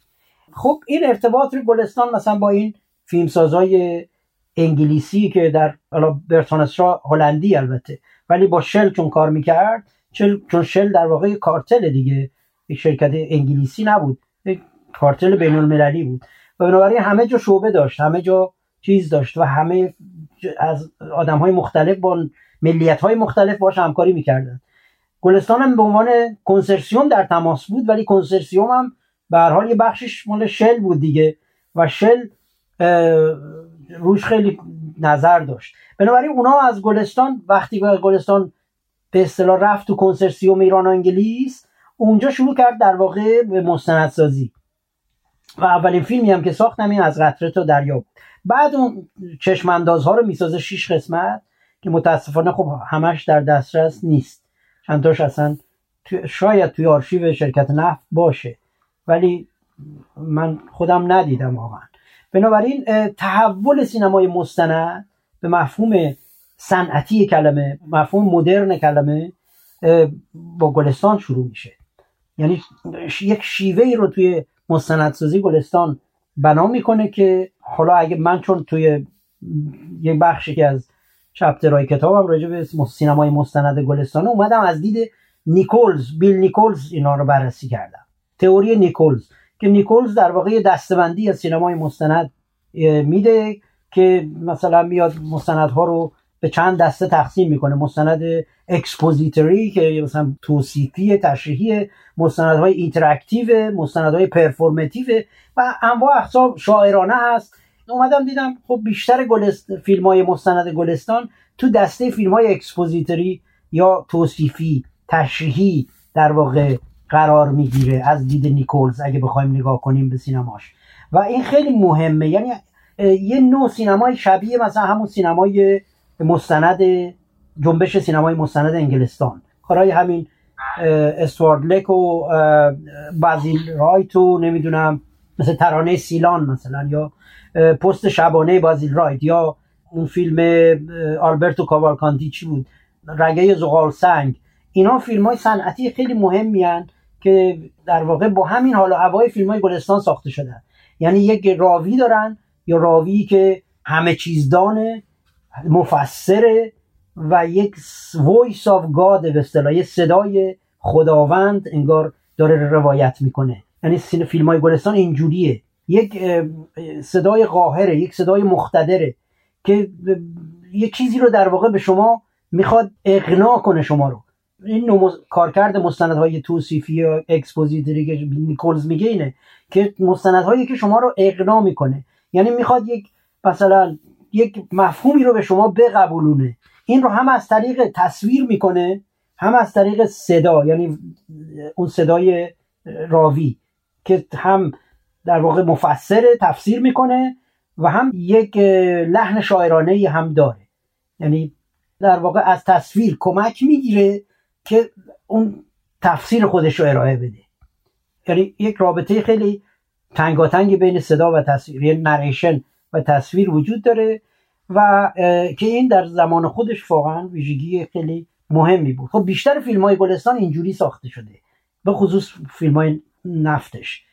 و توی چیز هم همینطوره. تپای مالی که نفتی هم نیست راجب نفت نیست اون هم همینطوره. گنجینای گوهر هم همینه. یعنی یک باز همون صدای مفسر گلستان هست که داره تفسیر می‌کنه که داره تحلیل می‌کنه. نگاهش رو به تاریخ داره میگه نگاهش به در واقع فرهنگ ایرانی داره میگه نگاهش به ثروت داره میگه در ایران که چطور این ثروت فراهم شده و چطور این ثروت استفاده شده چطور نتونسته اون ثروت بخش از اون ثروت به مردم برسه حداقل. مثل همون شیار کفالودی که در موج مرجان خارا میگه که از این سهم شیار کفالود به مردم منطقه چی رسید واقعا؟ ولی خب به حال به گلستان ببینید گلستان یه فیلمسازیه که به نظر من حسرت نمی‌خوره. غم غربت نداره. نوستالژی نداره. شما اکثر فیلمساز ایرانی نوستالژی گذشته دارن. حتی استاد بیزایی هم نوستالژی گذشته داره. یه جورایی. می‌دونی؟ ولی گلستان مثل رهنما نیست. مثل کیمیایی نیست. غم غربت نداره. نوستالژی گذشته نمی‌خوره. همش نگاهش به آینده است. آینده نگره. می‌دونید یک روشنفکریه که اصلا یعنی یکی از ویژگی های روشنفکری گلستان اینه که در واقع روشنفکر اوتوپیایی نیست. این رو من در یک مقاله مفصل توضیح دادم. برخلاف رهنما توی خرابه های تخت جمشید دنبال هویت گم شده نمیگرده. می‌دونید مثل آل احمد حسرت فضاهای از دست رفته رو نمی‌خوره. روستاهایی که خراب شدن چاه قناتی که از بین رفت. اینا رو می‌بینه. گلستان منتقد مدرنیته هست. گلستان سیر تحول مدرن رو در ایران دنبال می‌کنه. فیلم به فیلم از داستان به داستان. شما در تمام داستانهاش این بحث چالش بین سنت و مدرنیته رو داری در واقع نگاه انتقادی گلستان رو به مدرنیته داری ضمن اینکه مدرنیته رو تایید می‌کنه. با مدرنیته با خودش سینما آورده. این با داییش و عموش میره فیلم می‌بینه. مدرنیته در داستان چرخ که یک بچه فلج مال یک اربابیه. یک کارگری هم اونجا هست تو خونه که اینو کول می‌کنه هر روز این فلجه رو می‌بره این ور بازار فلان. یه دفعه یه ویلچر میاد تو اون خونه. این ویلچر زندگی اون آدم رو عوض می‌کنه. راحت می‌کنه اون مرد رو اون فلجه رو. ولی این بدبخت رو بیکار می‌کنه کارگره رو. می‌دونی؟ اینجا این تضاد رو گلستان نشون میده که مدرنیته راحتی رفاه میاره. ولی از اون طرف عواقب پیامدهایی هم داره که اگر به اونا توجه اگر اون کارگر رو می‌برد یه جای دیگه استخدام می‌کردن بیکار نمیموند. این کارخونه این این دیگه در واقع زندگیش از بین نمی‌رفت. این تأثیری که مثلا نفت لوله کشی نفت توی موج مرجان خارا ما ببینیم که دارن از چی خارک چیز می‌کشن به آقاجاری لوله می‌کشن با چه سختی و مرارتی هم می‌کشن. کارگرها زیر آفتاب سوزان دارن کار می‌کنن عرق میریزن. گرما فلان خاک. لوله ها توی خاک داره کشیده میشه با چه سختی. و این مشقت رو گلستان دقیقا توی فیلم نشون میده. از اون طرف می‌بینه که خب یه چیزایی رو خراب می‌کنه این مدرنیزه کردن. این لوله کشی طبیعت رو دستخوش چیز ناهنجاری کرده. زمین های دی رو از گرفتن از اینو که لوله بکشن. یه جاهایی رو ساختمون هایی رو خراب کرده. ده های روستاهایی رو از بین برده. این چیزها رو در واقع گلستان در کنار هم نشون میده. یعنی اینجوری نیست که مثلا بگه که خب ماشین اومد نگاهی که آل احمد توی قرب زدگی داره. خب ماشین اومد همه چی رو از بین برد. نه ماشین یه چیزهایی رو آورد. ماشینیزم یه رفاهی آورد.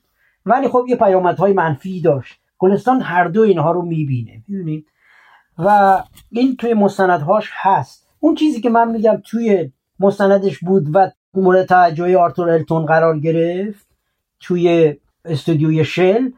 اون یک نوع فیلمسازی بود که بهش میگن آندران.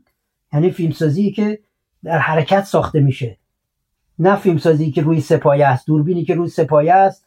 دوربینی که استیلیزه نگاه می‌کنه مثل دوربین برتانس را به مثلا نفت. چون فیلم هایی که آنسترا ساخته همش رو سپایه است. همش خیلی استیلیزه است. می‌دونید فیلم شیشه رو ببینید مال هانس را اینجوری فیلم می ساختن نور پردازی نمی‌دونم دقیق اینا البته اینا رو گلستان مثلا تو گنجینای گوهر باز داره.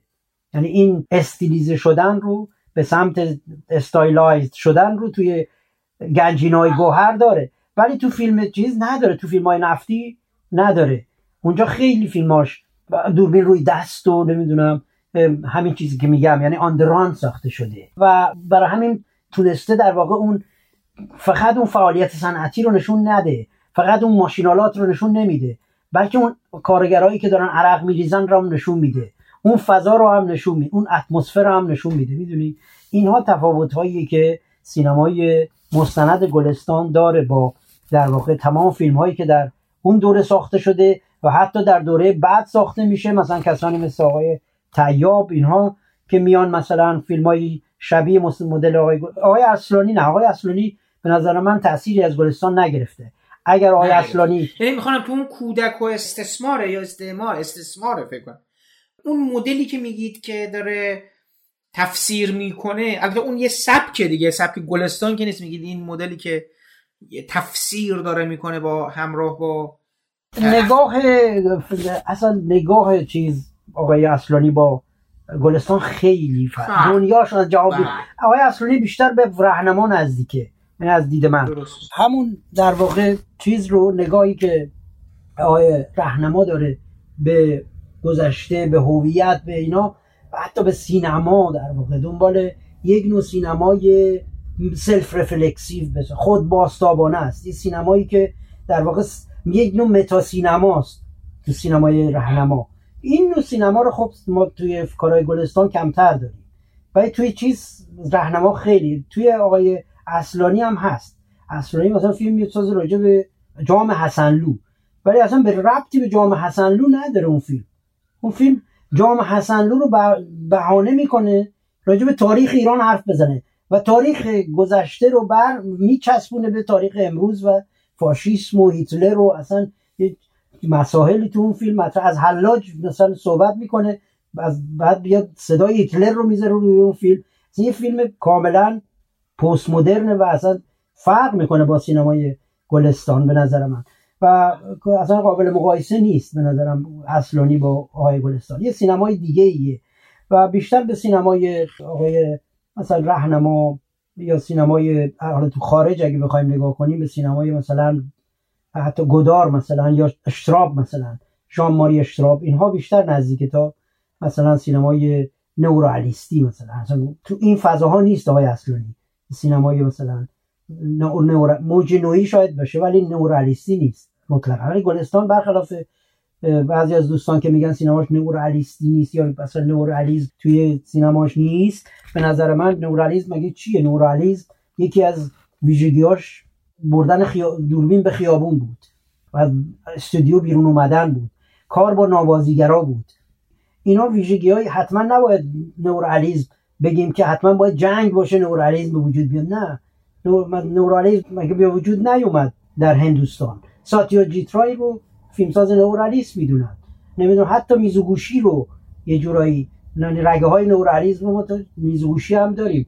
توی جان فورد هم داریم. مثلا تو خوشه های خشم یا توی جاده تنباکو یا مثلا وایلر یه نگاه نورالیستی تو بعضی فیلماش داره. اینا سینمای آمریکا خیلی تاثیر گرفته.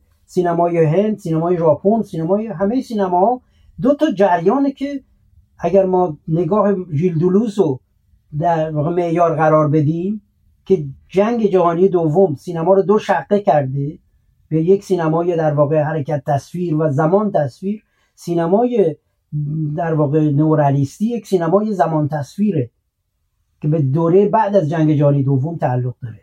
و تمام جنبش های سینمایی که بعد از جنگ به وجود اومدن جنبش های سینمایی مدرن از نمی‌دونم جنبش سینمایی برزیل بگیرید تا ژاپن بگیرید تا چکسلواکی و اروپای شرقی بگیرید همه اینها در واقع یک نوع سینمای مدرنیستی بعد از جنگن که هیچ ربطی به سینمای قبل از جنگ که سینمای کلاسیک ندارن. من توی بحث خشت آینه میگم که چقدر متفاوت سینمای خشت آینه با سینمای کلاسیک. درست قوی ساخته شده خوب ساخته شده فلان استوار. اینا دلیل نمیشه که بگیم این سینما کلاسیک نه این کاملا موج حالا موج نباشه مدرنه. مدرنیستی به مفهوم اروپاییه. بله خب اصلا نگاه من به نظر تو دلش که نه خیلی چیزای مدرنیستی توش خیلی چیزای موج توش هست. تمام اون حرکت های دوربین تو خیابون اون پرس زنی ها اون نمی‌دونم چیز جامکات ها اینا همه از دل موجنو میاد.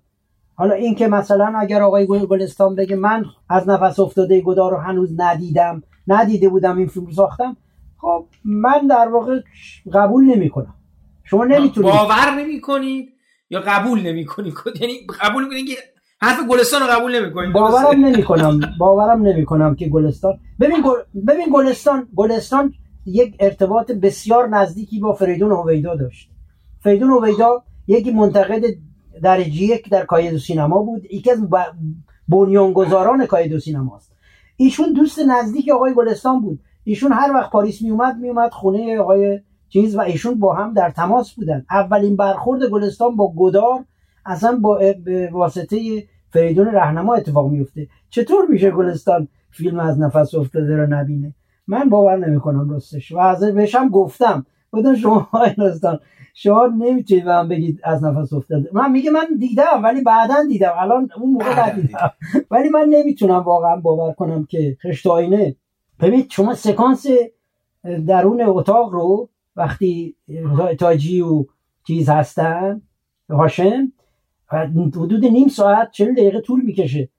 اصلا از کجا میاد؟ کدوم فیلم اینجوری بوده اصلا در سینمای آمریکا که همچین چیزی ما نداریم. تو جز فیلم های کاساواتیس صحنه ها رو داریم. آره. خب کاساواتیس هم در واقع موجنوییه اصلا تاثیرگذار بوده روی موجنویی ها سینماش. ما اینو تو حالا اگر منشأ موجنو رو بخوایم فیلمی مثل از نفس افتاده بگیریم خب این توی از نفس افتاده هست که ژان پل بلموند و جین سیبر حدود چه دقیقه نیم ساعت توی یک اتاق با هم صحبت می‌کنند عشق بازی می‌کنند حرف می‌زنند دعوا می‌کنند. دقیقا الگو الگوی سینمای مجنوه و بعد تمام اون صحنه های خیابون و راه رفتن اینها از دل سینمای مجنوی میاد و بعد سینمای آنتونیونی شب نمی‌دونم صحرای سرخ. حالا صحرای سرخ که بعدا ساخته میشه. شب و کسوف و سگانش بله. اینا در واقع قبلتر از روکو هم که از اون ور دیگه ویسکونتی روکو و اینا هم که بله آره اونم به هر حال روکو نورالیستیه. کارهای نورالیستیه ویسکونتیه. همونطور که جاده نورالیستیه. هنوز ما از نورالیسم جدا نشدیم. بعد از در واقع دولچه ویتا و این هاست که در واقع راه بله. چیز از نورالیسم زندگی شیرین هم هنوز هست. دیگه از هشت و نیم و اینا بله. دیگه اصلا میره یه جایی شیخ سفید و اینا در واقع جدا میشه از نورالیسم ولی دیگه میره به سمت سینمای فانتزی و حالا سینمای متا سینما و اینها در واقع فلینی ولی گلستان بدون شک تحت تاثیر سینمای مدرنیستی اروپاست رد پای میگم گودار آنتونیونی برسون اینها رو توی فیلم می‌بینیم. پلان هایی که از دست میده از صورت میده گلستان از آره خیلی به برسون مثلا نزدیکه نمی‌تونیم اینا رو انکار کنیم یعنی حتی گلستان هم انکار کنه میگه من مگه همه مگه چیزن؟ مگه دنیای آنتونی ازش پرسیدم که فیلم شما آیا تاثیر گرفتید از آنتونیونی؟ میگه که نه آنتونیونی مگه چه چجوری ساخته مگه؟ چه دنیایی داره که من نتونم بسازم؟ بعد میگه که فیلم یک آتش نه یکی از فیلماش حالا مطمئن نیست کدوم بوده که ونیز نشون دادن بعد میگه که من مطمئنم که آنتونیونی فیلم منو دیده بود. صحرای سرخ رو ساخت. یعنی برعکس داره توپو پا میندازه تو زمین آنتونیونی که اون در واقع ازش تاثیر گرفته بوده. میگه خیلی چیز می‌بینم خیلی ها گفتن این رو میگن. ایتالیایی ها به من گفته بودن که وقتی صحرای سرخ رو دیدیم یاد فیلم مستند تو که یکی دو سال قبلتر توی ونیز نشون دادن. کنم همین یک آتش بود. یا یک آتش دیدن اونجا یادمون افتاده. به حال من معتقدم به زشت قاطع که گلستان یک فیلمساز در واقع پیشا موجنوییه در سینما ایران. یعنی هنوز موجنو در واقع به وجود نیومده ولی در واقع اینا فوررانرزن این مکفاری و رهنما اینا در واقع زمینه رو آماده کردن برای شکلگیری یک نوع سینما در ایران.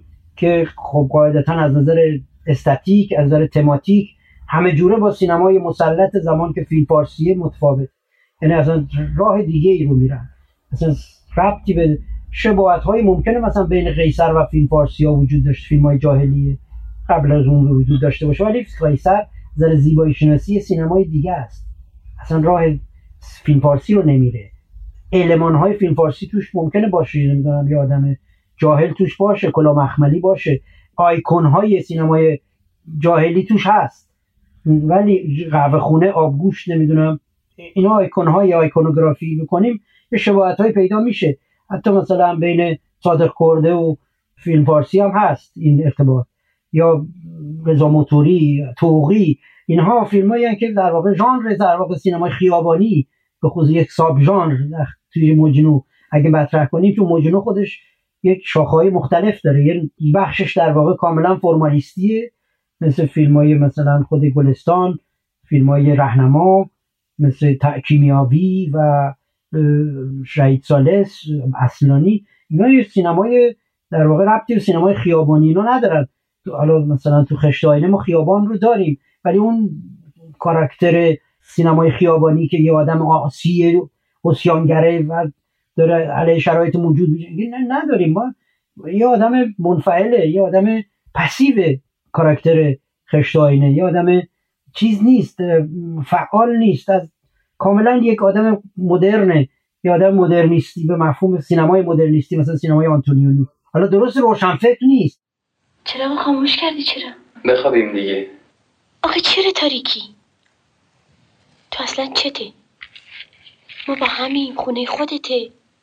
بشین با هم حرف بزنیم. حیف عمر ماست. با درد سر با ترس و لرز. خاموش کن. تو تاریکی چش نمی‌بینه. تو هم همش نق می‌زنی تاریک بعد روشن بکن. به تاریک روشن چی کار داری؟ من از تاریکی بدم میاد. خاموش کن خاموش کن. بذاریم تا صبح روشن باشه. صاحب خونه داره ده دقیقه شهر رو میندازه تا حالا که همسایه ها بودن حالا دیگه شد صابخونه. تو حتما باید بترسی از کسی. دوستم نداری؟ صبح میشه. خب صبح بشه. راستی صبح بزنه خب بزنه روشن میشه. خب روشن بشه. میبیننت. کی می‌بینه همسایه. ها خیلی بد میشه؟ خب خوب نمیشه. بگو خواهرمه. غلط کردی. راستشو بگو. بهشون بگو من کیم چه کارم. دوستم بدار. دوستت میدارم عیبی داره دوستم بداری؟ دوستت میدارم گفتم که دوستت میدارم دوستم بدار. آره واقعا از نظر مثلا کاراکتر پردازی شخصیت پردازی خب خیلی فیلم مدل فیلم های مجنویی مدل فیلم های مدرنیستی اروپاییه. شما هیچ پس زمینه از این آدما به ما نمیده گلستان. اینکه اینا کیان؟ می‌دونید قبلا چیکاره بودن؟ اصلا چطور؟ چه رابطه با اون اون زن داشته؟ مثلا نمی‌دونم اون یکی شوهر داشته نداشته؟ این اصلا چجوری زندگی می‌کنند اینا فقط از یه جایی شروع میشه که ما با همون فیلم که شروع میشه با این آدما در واقع لحظه به لحظه پیش میریم. فقط هم در واقع 24 ساعت از زندگی اینا رو نشون میده. یعنی یک مقطع خیلی کوتاهی از زندگی این آدما رو نشون میده و ما از در همون فاصله کوتاه با این کاراکترها آشنا میشیم. اینا رو تا اون حدی که فیلم به ما نشون میده می‌شناسیم و می‌بینیم که این کاراکتر چه تفاوتی دارن یعنی یک کاراکتر زن مرد پسیو و یک کاراکتر زن اکتیو فعال. یه آدمه که زن مستقله یه زن جسور نترسه برخلاف هاشم که بسیار ترسوه بزدله و از همسایه ها میترسه اینها.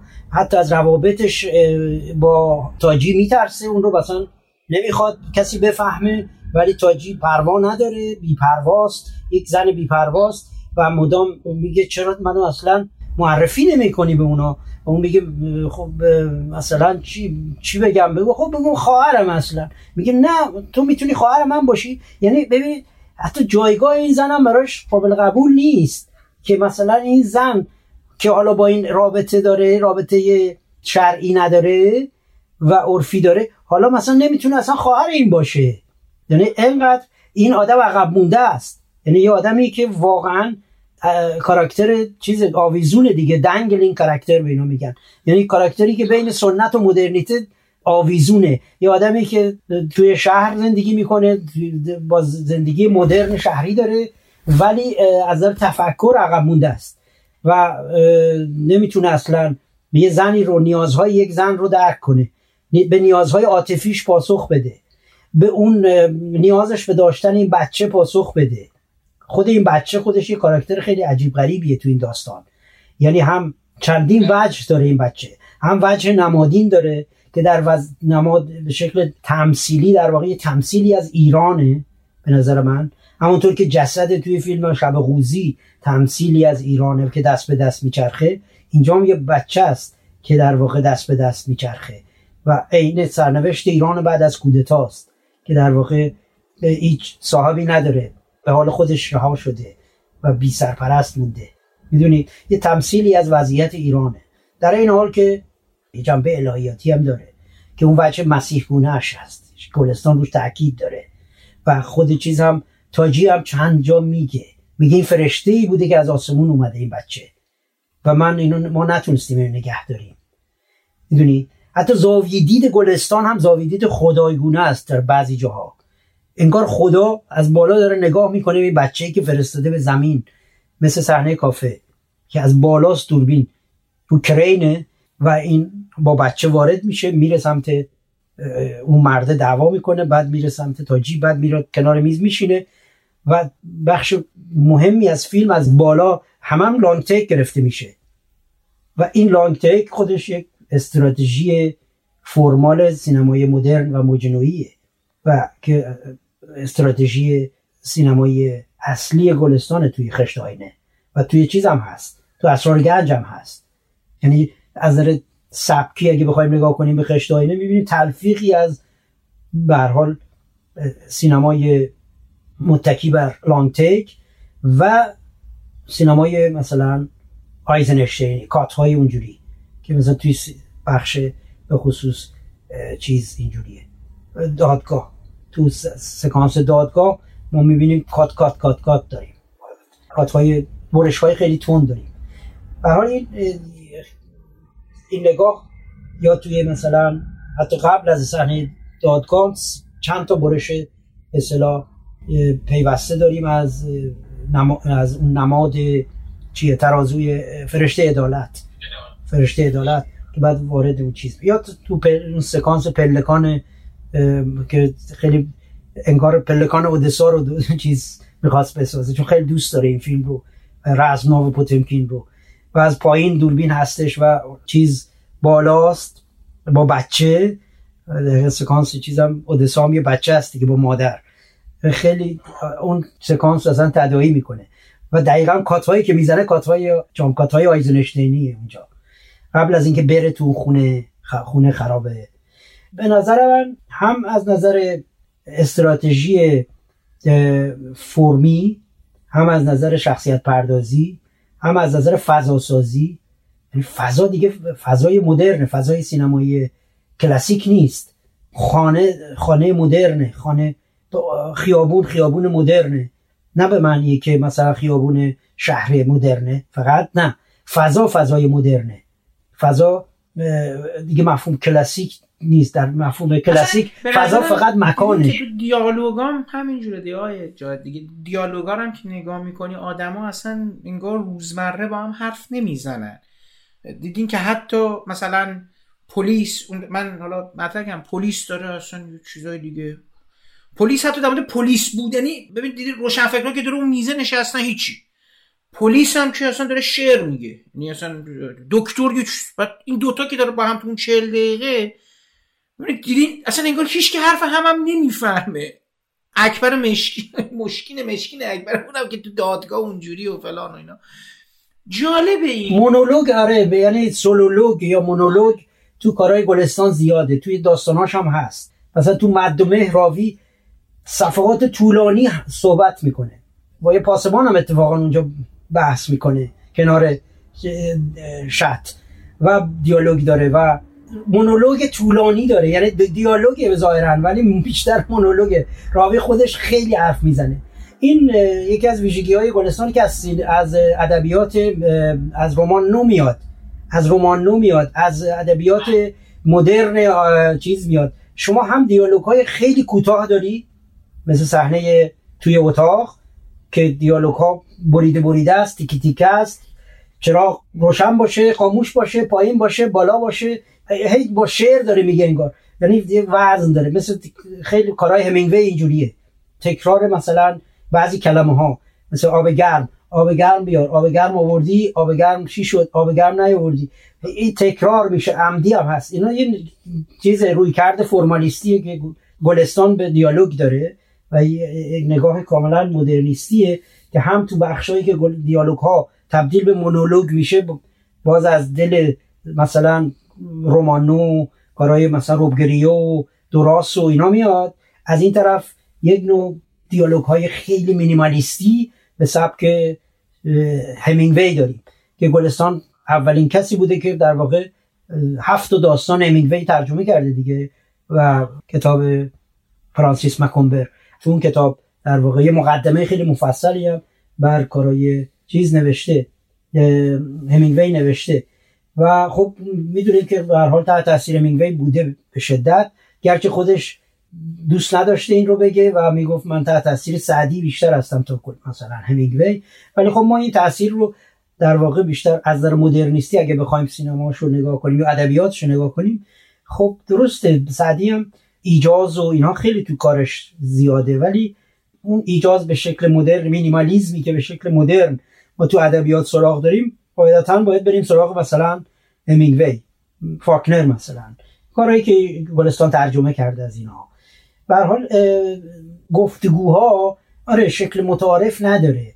یک شکل غیر متعارف داره. این از اون حالت رئالیستیش موضوع روزمره هم انگار این آدم ها یه جور دیگه دارن صحبت می‌کنن. نه جدا از فرم گفتگوها. ببینیم اصلا دیالوگایی که داره سر میزه چیز رد و بدل میشه بین روشن فکرها. اونجا که اصلا داره تحجبه می‌دونی؟ اصلا یه, یه چیزایی رو حجب می‌کنه. می‌دونی مثلا توی اوج حجب کردنش توی اسرار گنج دیگه. همه رو دست میندازه. دیگه روشن فکر رو رئیس ساواک و کیو کیو و همه رو دست میندازه. خب؟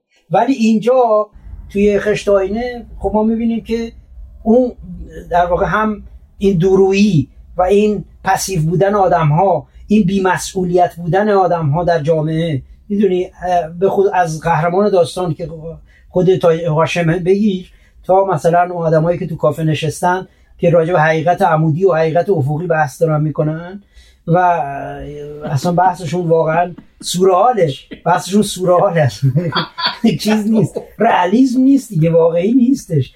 یعنی از هر کی یه چیزی داره میگه اونجا. و همینجور که میگی اصلا ربطی به هم نداره.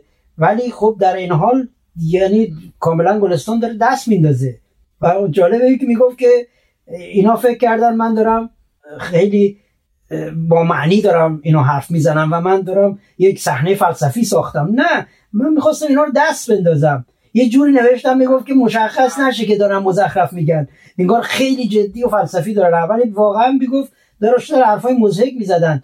و خودش میگه کم و بیش سورئالیستی دارن حرف می‌زنن. ولی واقعا این مزخرفات چی بود می‌گفت داشتن می‌گفتن. و بعد آقایون بیان به من ایراد بگیرن که آقا اینا نمی‌دونم حرفای فلسفی خارج از فکر مردمه. نقدایی که نوشته شد اون موقع همین بهار و دوایی و اینا در واقع اینجوری بهش حمله کرده بودن. و واقعا که نفهمید. یعنی در حقیقت بهار و دوایی منطق صحنه رو در نیافته نه. بودن. شما دقیقا. یعنی فکر نکردن که گلستان داره حجف می‌کنه. فکر کردم واقعا حج میگه فکر جد... دارن جدی جدی حرفای جدی جدی آره می‌زنن. می‌گفت یعنی گلستان اصلا گلستان داشته شوخی شوخی اصلا. اصلا یه چیزایی آره توی دهن اینا گذاشته حرفای خودشه. یعنی در صورتی که حرفای گلستان نبود اینا.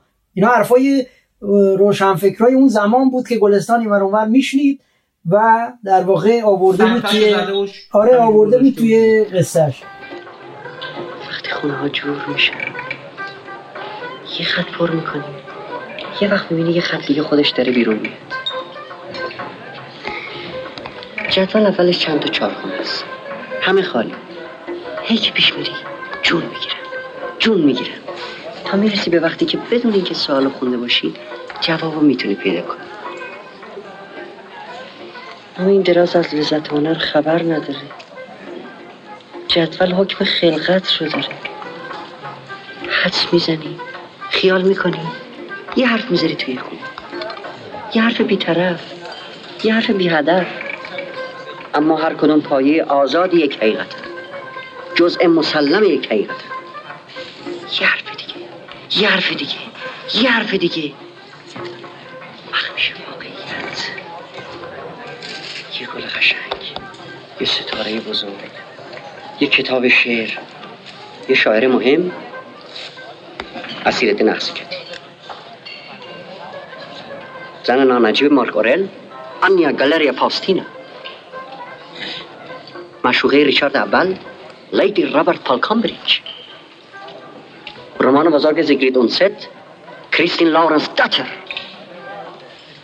قهرمان کتاب داستایفسکی الکسی نیلیچ کیریلوف. نه. در ابتدا کلمه؟ در ابتدا حرف بود. از این بر بری یک کلمه ساخت. از اون بر بیای یک کلمه دیگه. ورش داری؟ ناقص می‌کنی. دو حقیقت رو ناقص حقیقت افقی. حقیقت عمودی بسته دیگه کلم را سنگین بیا تاجی خانم. این که دیگه ورد میگه. حسودی نکن تاجی خانم. حسودی چیه؟ یه بند داره پرت میگه. معقول بشین. پرویز بابا درس خونده است. هنر داره. قنیمت با ما میاد. حیف منو سر میزی نشستم که تو هم سرش نشستی. حالا می‌تونه شما دیگه آروم بگیری؟ آره حیف توه. حیف عمرته.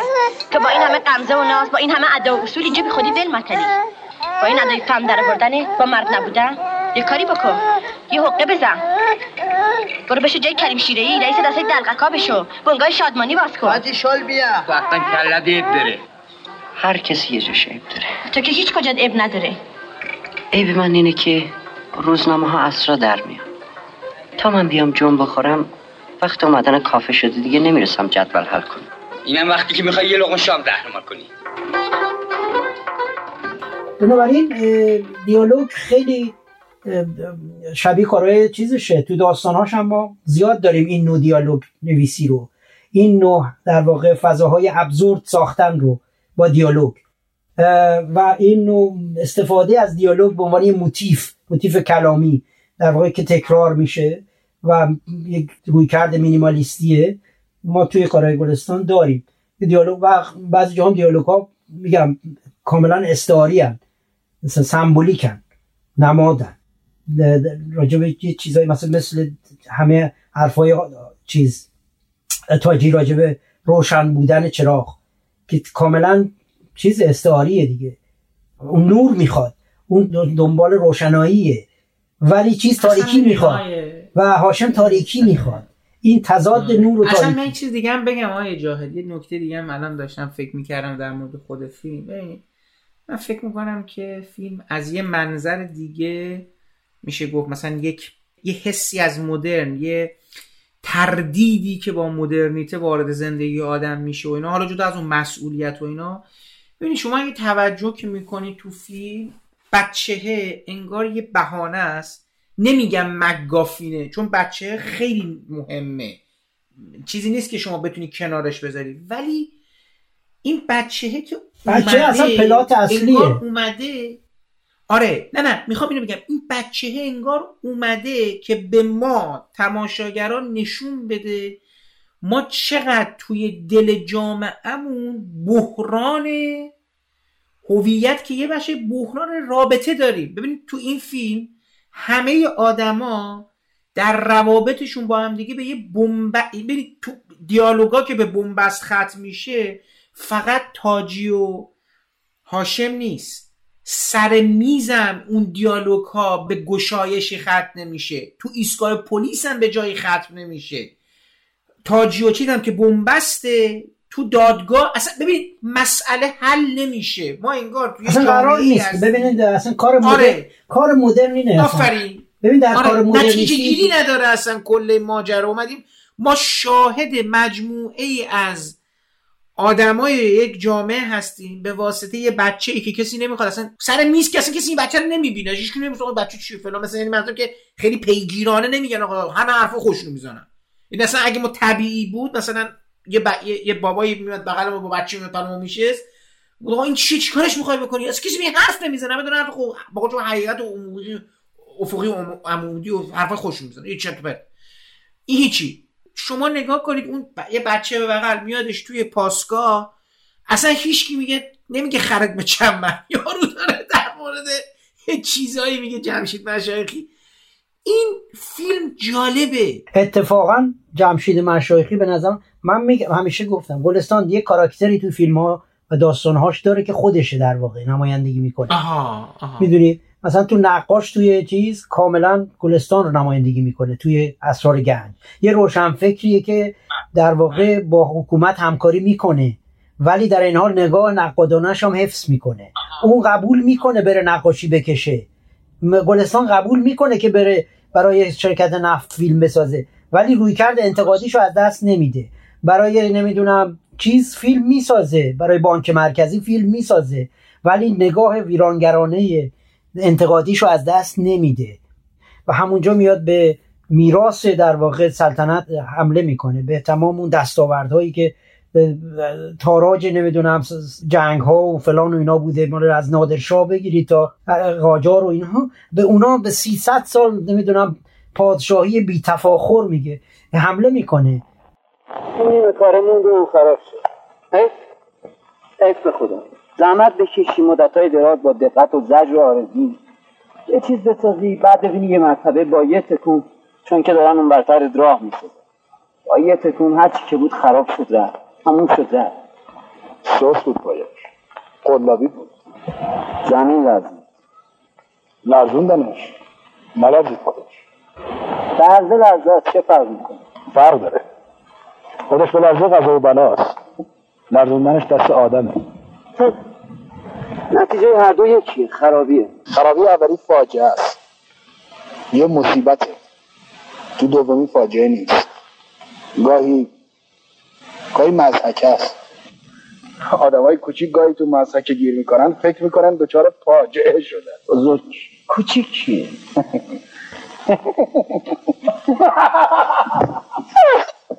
حوصله خندتون میاد دلم گرفت.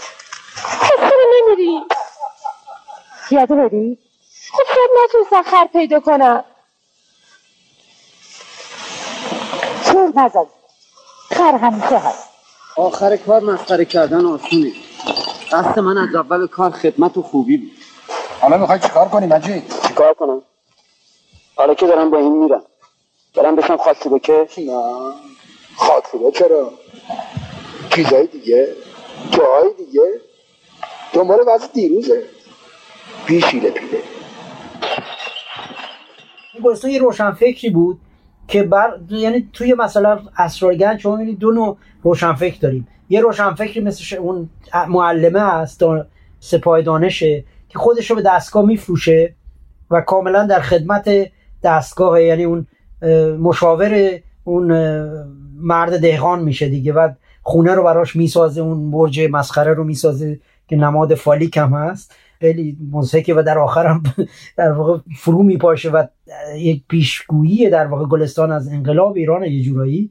در واقع اون آدم مشاور اصلی این مرد ابله روستاییه که یک دفعه به ثروت رسیده که خودش نمادی از شاه شاه ایرانه که نفت حالا پیدا شده نفت گرون شده قیمتش تو اوپک و یک ثروت عظیمی یک دفعه به ایران سرازیر شده و خیلی جالبه این متافور نفت توی فیلم اسرار گنج که در این حال که رفاه میاره آزاد چیز میاره ثروت میاره ولی آخرش به ویر- ویرانی و تباهی منجر میشه. یعنی در نهایت در واقع اسباب خیر نمیشه. این نگاه رو در واقع گلستان توی فیلماش داره و در قالب یه شخصیت. یعنی علاوه بر اون روی کرد انتقادی کلی که داره یه شخصیت هم می‌ذاره که یه جورای حرفای خودش رو هم بزنه. بدون اینکه مثلا اصلا اصلا اون نقاشه که وقتی با معلم صحبت می‌کنه هیچ ربطی به فیلم نداره اصلا. داستان یه اصلا یه سکانس مجزاست. توی کلانتری هم همینطور. دقیقا نگهبان که الگوش از یک افسر حزب توده هم گرفته آقای گلستان به من گفت اسمش یادم رفت. که در واقع اون دست شکستش هم دقیقا ارجاع میده به اون افسره که دستش هم شکسته بود. یکی از افسران حزب توده که ادام شد. که گلستان در واقع اون رو جمشید مشایخی رو بر اساس اون ساخت. و در واقع خودش رو توی کاراکتر اون می‌ذاره و نگاهی که به جامعه داره به پلیس داره به وظیفه پلیس داره به انتقادهایی که مثلا به شهروندی داره به نقش به جنایت به جرم در جامعه داره. خیلی شبیه نگاه گلستانه به طور کلی ها. و اینجوریه یعنی گلستان می‌ذاره. مثلا تو خروس شما مثلا یه مهندسی هست دقیقا حرفایی مثل گلستان می‌زنه. مثل کاراکتر اصلی راوی اصلی داستان خروس یه آدمیه که اصلا اون بچه توی مثلا از روزگار رفته حکایت داستان کودکی خود گلستانه دی راوی خود باز خود گلستانه که حالا از دید یه بچه داره روایت می‌کنه. و شاهد در واقع این مدرن شدن جامعه است و شاهد تمام چالش هایی هست که این برخورد سنت و مدرنیته توی جامعه شیراز دهه مثلا 20 حالا فکر کنم نه شاید هم کمتر زودتر داره توی جامعه شیراز اتفاق میفته و از دید او داره می‌بینیم همه چیز رو. بنابراین این که میگی درسته میگی که سرنوشت این آدم ها به جایی نمی‌رسه و دیالوگ ها راه حل ارائه نمیدن به جایی ختم نمیشن. اصلا در خدمت روایت نیستن می‌دونید؟ یکی از ویژگی های این فیلم که روا... آره یعنی ماجراها و دیالوگ ها اینها وابسته به پلات نیستن. پلات گریزن می‌دونید؟ اینا از پلات فاصله می‌گیرن. اصلا روایت دچار تاخیر میشه. این حرفی که بردول می‌زنه دیگه در مورد سینمای مدرن. که روایت در سینمای مدرن دچار تاخیر میشه. یعنی تاخیر مدرنیستی داریم. روایت حتی متوقف میشه. مثلا زمان مرده بحث زمان مرده پیش میاد که تو کارهای آنتونیونی به خصوص ما زمان مرده زیاد داریم. توی همین فیلم از لحاظ فرض مثلا صحنه که دوربین میره به سمت چراغ از روایت که چیزی نداره. این واقعا زمان مرده است. تو هالیوود اینو میکات می‌کردن میریختن دور. خب ولی تو سینمای مدرن این باید بمونه. خب من همینو میگم آقای جاد ببین اتفاقی که میفته اینه که اینو آدم بتونه توضیح بده می‌تونه بفهمه که فیلم خشت و آینه چگونه در رابطه با جامعه ایران فهم نمیشه. و به همین سادگی.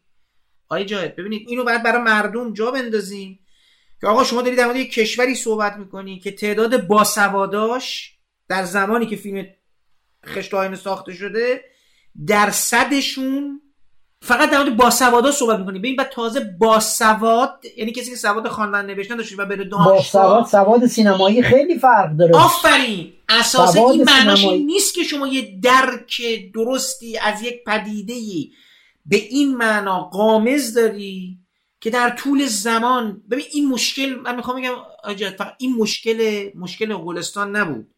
مشکلی بود که به نظرم برگردن بیزایی هم افتاد. به یه معنا هریتاش به نظر من و داریوش حجیر داریوش و رهنما که گفتی. رهنما حتی حتی قفاری اینا همشون قفاری حالا قفاری ببینید جالبه. قفاری مثلا به نظر من شب قوزی خب؟ چون رو اون الگوی هزار یک شبه یه خود قصه ها یه خود تنازم می جالبه. این نکتهش من به شما بگم. آره نخب نسبت به گلستان پیچیدگی کمتری داره رو از آفرین آفرین دیگه می‌خواستم اینم بگم. بعد به نظر من ایرونی تر بود. می‌فهمید من از اون جهت ایرونی که میگم یعنی چی یعنی؟ آره چون قالب همون چیز کلاسیک و نمایشی اینا رو داره. آره. می‌دونی؟ از از همه ولی... ساختار روزی اینا رو استفاده کرده. آره. ولی مشکلی که همه این آدما پیدا کردن در اون زمان ببین مثلا بیزایی از قالبای مرسوم همش داشت فرار می‌کرد دیگه. شما یه فیلمی مثل کلاق رو حالا آقای فرمانارا و فلان و بیساره آقا کلاق که الان خیلی حرفای درستی به نظرم داره می‌زنه حرفای مهمی داره می‌زنه. ولی مردم اون زمان نمی‌گیرن. آقا این داره چی میگه؟ خیلی رک خیلی ساده خیلی صادقانه. خب متاسفانه آره دیگه ببینید شما اگر مثلا نظریه شناخت کاگنیتیو تئوری که بوردول در واقع میگه شما به اون اگه اساس اون بخوای اصلا همین قضیه رو تحلیل کنی می‌بینید خب تقصیری هم ندارن. شما وقتی نظریه شناخت میگه آقا شما باید بر اساس یک تحواره های ذهنی که از قبل داری حالا میایی با یک با تصویر برخورد می‌کنی. تماشاگر میاد یه تصویری رو می‌بینه این رو تطبیق میده با تحواره های ذهنی که تو شکل توی ذهنش بوده. وقتی اون تحواره ها وجود نداره اون اصلا نمی‌تونه با یه چیز تطبیق بده. با اون تحواره های سینمای فارسی یا سینمای کلاسیک یا سینمای لاندا بوزانکا اینا که نمی‌تونسته اینا رو تشخیص چیز کنه که تطبیق بده. برای همین دوچار سردرگمی میشه. دوچار بدفهمی میشه. نمی‌تونه بفهمه. می‌دونی؟ اگر اونا مثلا به طور طبیعی سینمای مثلا برگمان می‌دیدن آنتونیونی می‌دیدن اینا رو می‌دیدن خب طبیعتا اینم میفهمیدن. گفتن این هم یه نوع سینمای شبیه مثلا کارای مدرنیستی اروپای دهه 60 مثل شبیه پاریس از آن ماست مثلا ریوته شبیه آره دیگه خیلی شا... اصلا پاریس از آن ماست شما ببینید تقریبا همین ساختار رو داره. اونجا مثلا میرن توی اتاقی ساعت ها بحث می‌کنن این کافه چیز. این بحث توی کافه اصلا یکی از ویژگی های سینمای موج نوییه آدم ها میشینن تا بحث توی چیز هم هست. توی مثلا فیلم آنیس واردا هم هست کلوپاتر پنج تا هفت. خیلی فیلم های موج نویی این صحنه ها رو شما می‌بینید. اینا رو اگه اونا طبیعتا طبیعی می‌دیدن مثلا حالا مثلا سینه کلاب فیلمخانه کانون فیلم آقای قفاری بود و خیلی از این فیلم ها رو خب خود آقای گلستان اصلا آورد مهر هفتم رو گلستان دوبله کرد توی استودیوی خودش. با, با فروغ و اخوان سالس و اینا اصلا دوبله کرد. بعد این رو توی همون کانون فیلم نشون داد. گلستان فیلم رو خرید. اصلا هفت هفتم رو خودش می‌خره وارد می‌کنه دوبله می‌کنه فیلم رو هم نشون میده توی کانون فیلم. این کاری بود که فقط در مورد مرفتوم نبود. تو مثلا خیلی از کارهای چیزی رو می‌رفت توی مثلا سفارت انگلستان. تو انباراش مثلا میگشت یا توی چیز شرکت نفت کنسرسیوم. اون موقع یک اینا باشگاه فیلم داشتن که این آرشیوش همینجوری فیلم ها مونده بود اونجا. مثل مثل آنری چهارم. یا مثلا چیز مرد سوم کارول رید. خب اینا رو گلستان همه رو دوبله کرد تو استدیوی خودش و اونجا نشون داد. می‌دونید؟ خیلی از فیلم ها رو گلستان وارد کرد و سعی کرد در واقع میگم در غفاری هم سهمش رو نباید نادیده گرفت. اونم خیلی فیلم جمع کرد و خیلی فیلم ها رو نشون داد توی کانون فیلم. و از طریق اینها بود که یه عده حالا یه نسلی از سینماگرا داشتن می اومدن مثلا خود آقای بیزایی اصلا عضو کانون فیلم بود. آقای فرمانرو عضو کانون فیلم بود. اینا همه کانون فیلم فیلم تماشا می‌کردن. و اولین فیلم های مدرن رو اونجا دیدن. آشنا شدن اصلا با سینمای مدرن. ولی خب منتقدا نمی‌رفتن. یا مثلا خود آقای گلستان میگه یارو میومد مثلا ده دقیقه فیلمو میدی فرار می‌کرد. در می‌رفت. اصلا نمی‌فهمید. یا مثلا میشه ما این فیلم غفاری میگه توی گفتگوی من باش. میگه که یارو میومد میگه آقا فیلم این فیلم امشب می‌تونی من قرض بدید من برم خونه. آقا تو چی جوری آقا دستگاه داری مگه؟ تو پروژکتور داری خونه چی جوری می‌خوای اینو ببینی؟ اون موقع که ویدیو نبود که نمی‌دونم چی جوری می‌خواستین این فیلم رو ببری خونه ببینی؟ از فکر می‌کنم اصلا میشه با دستگاه رو قرض کرد برد خونه مثلا فیلم رو دید.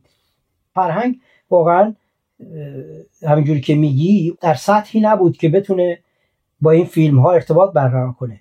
و یکی از در واقع دلایل قربانی شدن این فیلم ها در اون دوره تاریخی اینه.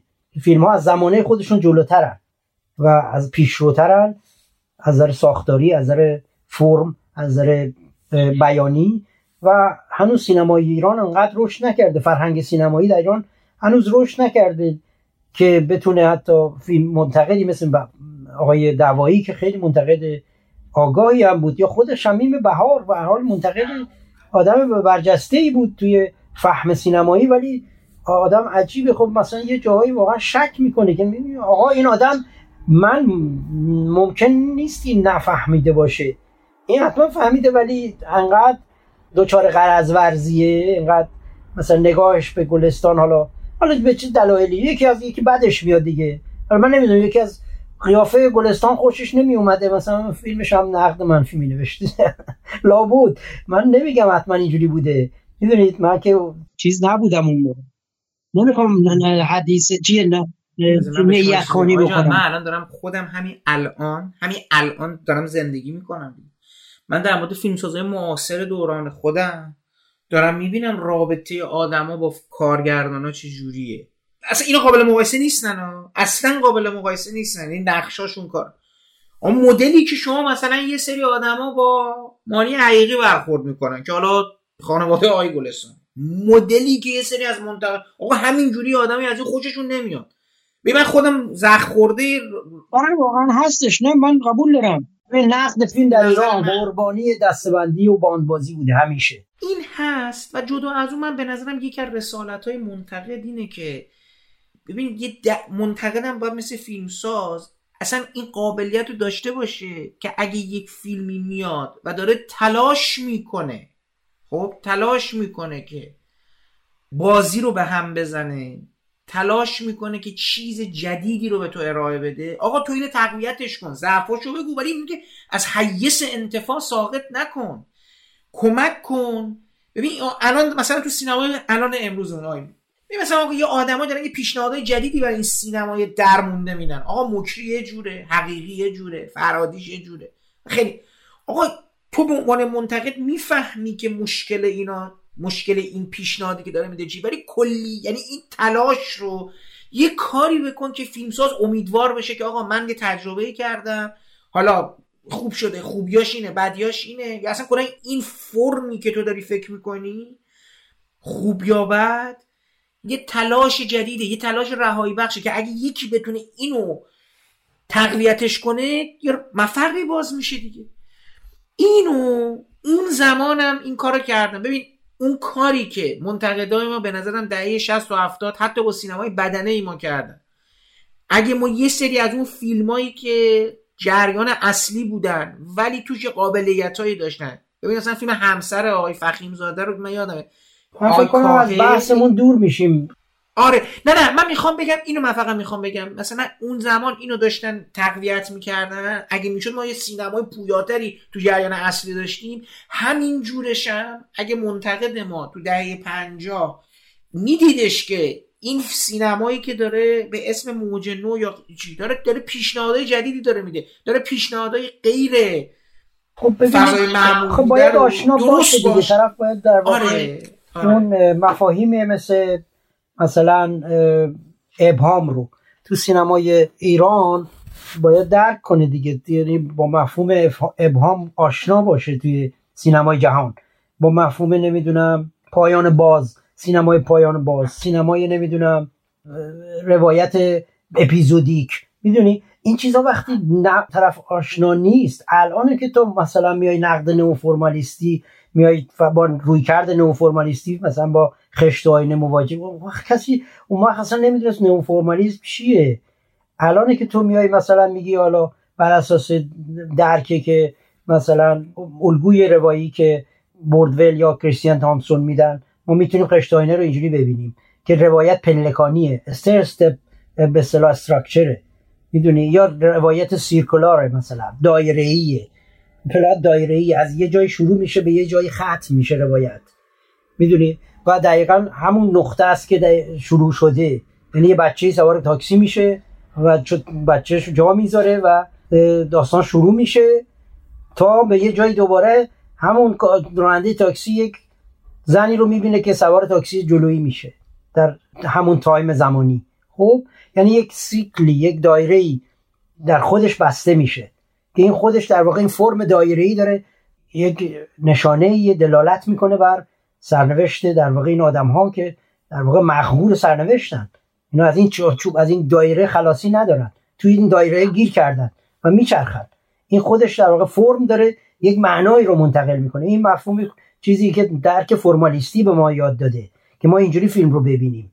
یا روایت پلکانی میگه که مثلا خب یه سری bound motif داریم یکی free motif داریم. bound motif ها چی هن؟ اون motif هایی که به plot وابستن و در اون مثلا تمام صحنه‌ای که میره دادگستری فلان دنبال ولی اون فری موتیف ها جاهایی که دیگه اصلا ربطی به پلات ندارن. روایت گریزن. خب اینها رو اگه ما بتونیم که از دید فرمالیست های روسی در واقع اینا از خود بردول و اینا که از نوع فرمالیست های روسی می‌گیرن که مفهوم روایت پلکانی رو که اشکلوفسکی در واقع مطرح می‌کنه که روایت به صورت پلکان زیر پله ها انباشته میشه تیکه تیکه. و بعد در کنار هم قرار وقتی می‌گیره یک روایت کلی شکل می‌گیره. شما چی میگی؟ بنده میگم این نشد. من شوفرم. تقریبا دو ساعت پیش این بچه رو یه, یه زن تو تاکسی من جا گذاشت. نمردن هیچ کدوم به من مربوط نبود. تلافی از من. از اولی که نطفش بسته شد تا وقتی که مرد یا داشت میمرد من چه کاره بودم. تلافی از من. خب آقا شکایت دارم بازجویی کن. بازجویی فایده چیه؟ اینم شد هر شکایت از کرد؟ بنده میگم اصلا چرا کتک خوردم؟ کتک و شما خوردید. علت چی می‌خواید بنده بدونم. شما گفتی چی؟ بنده میگم همین چیزا باعث سر اعتماد میشه. شما بگو. گفتم سرکار. تقریبا دو ساعت پیش که هیچ کس هیچ کس باور نکنه. یه دقیقه شما سب سب کنم که چی؟ همینی که هیچ کس حاضر نمیشه به هیچ کس کمک کنه. سب کنم چطور بشه؟ چقدر میشه سب کنم؟ تمام عمر با تو صبر کردن تلف میشه. و این توی اتاق اونم بیرون اتاق. باره ببین کیه آقای دکتر از این بیش آمده همیشه میشه. شما دکتری باید بدونید دکتر باید بیشتر از هر کسی برای حادثه آماده باشه. بنده نمی‌تونم برای کتک خوردن آماده باشم. مریضی که میاد خدمت سرکار نمی‌تونه بگی من نمی‌تونم برای جراحی آماده باشم. یا ناخوش نشم تب نکنم این حرفا چیه؟ این اتفاقات تو زندگی ما مثل قبار تو هواست مثل خاک تو کوچه است. راهی که میری میشینه رو سر میشینه رو لباس. بعد باید با این ماد پاکون پاکش کنیم.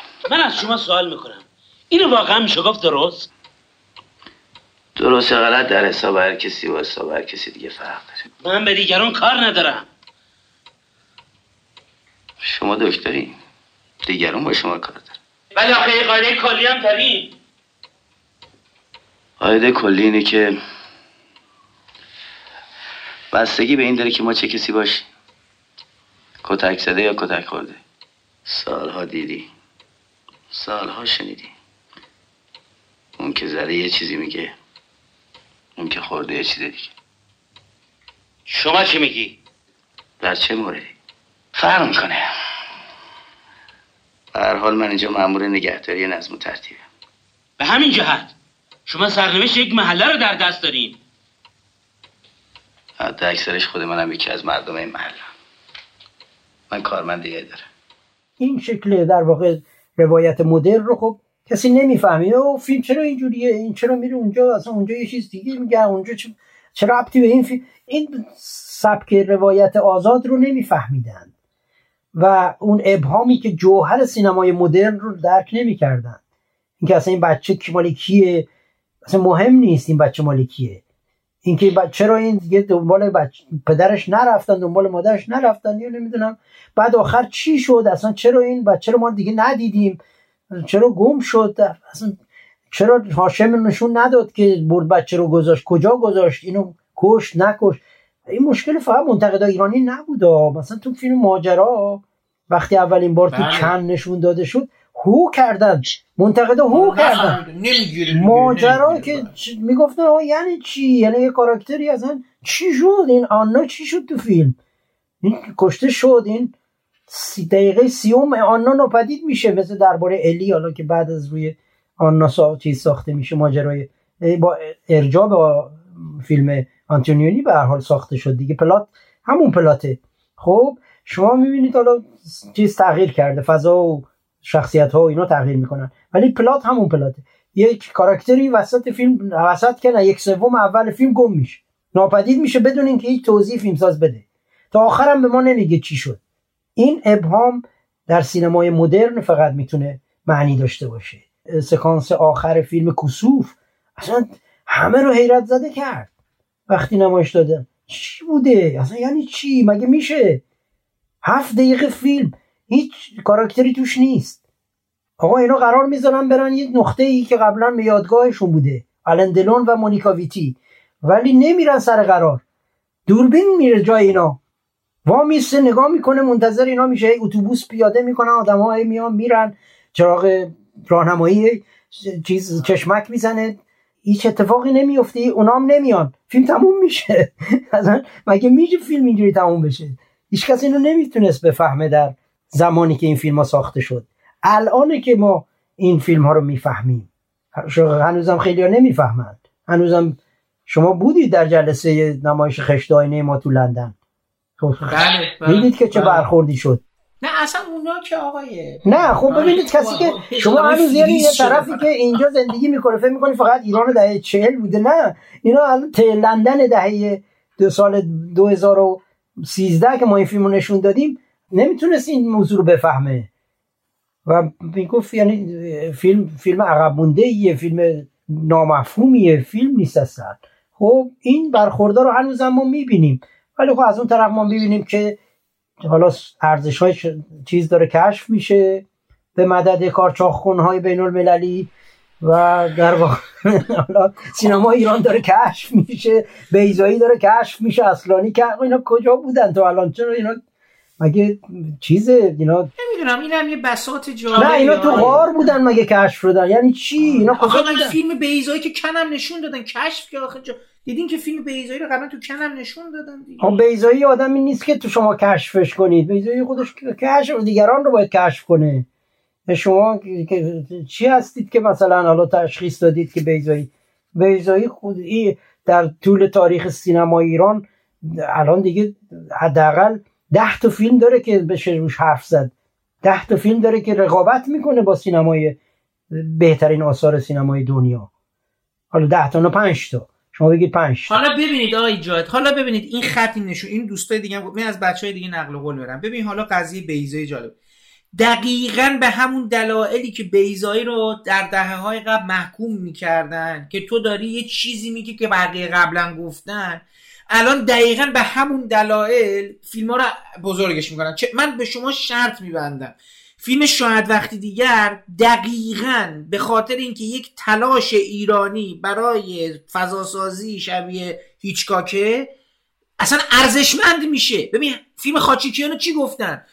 دقیقا اول متهم می‌کردن خاچیکیانو که تو رفتی داری مثلا کپی دست سوم سینمای امپرسیونیستی و فلان اینا چیز می‌کنی.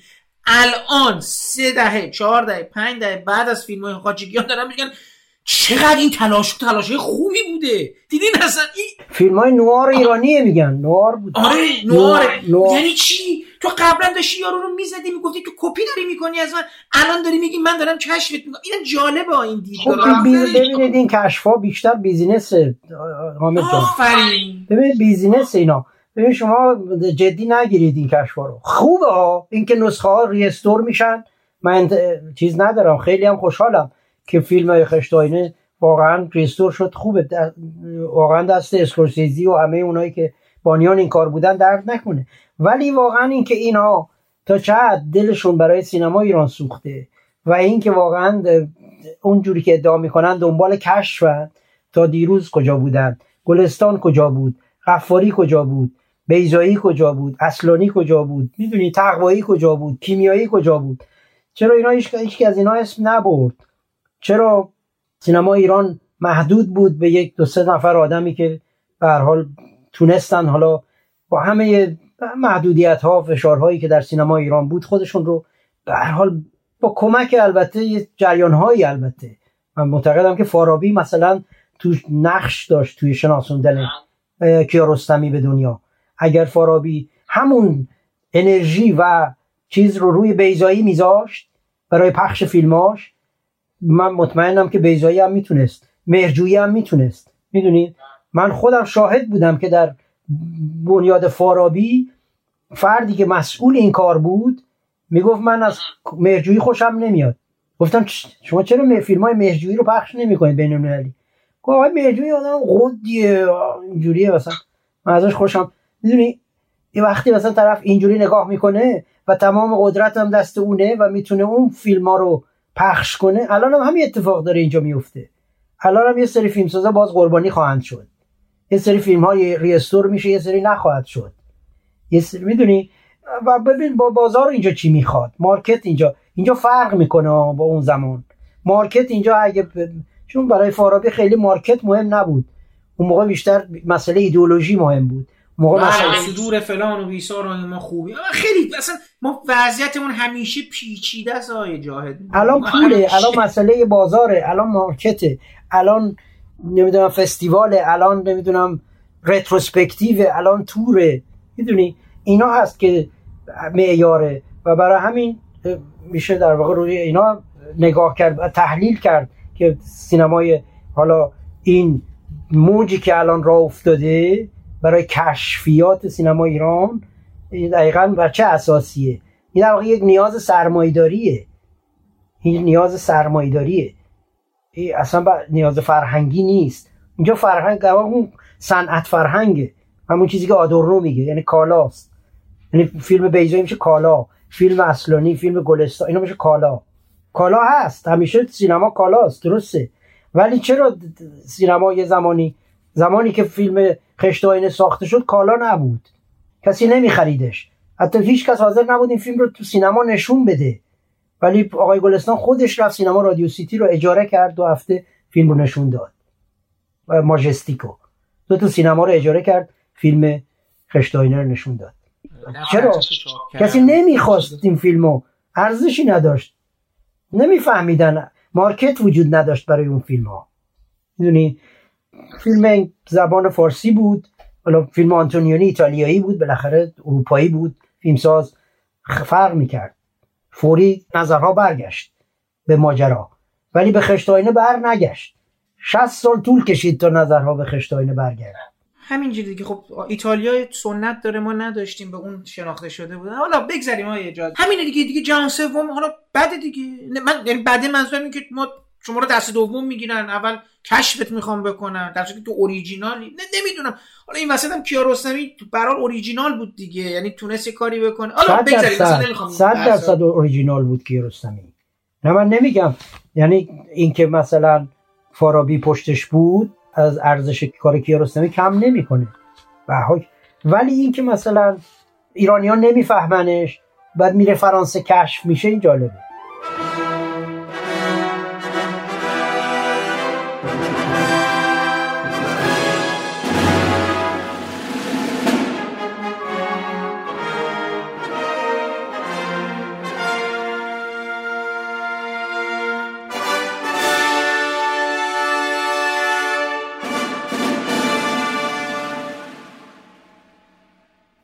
این پادکست هم همینجا به پایان می‌رسه و من امیدوارم بخش نخست صحبت‌های آقای پرویز جاهد درباره ابراهیم گلستان برای شما مفید و شنیدنی بوده باشه.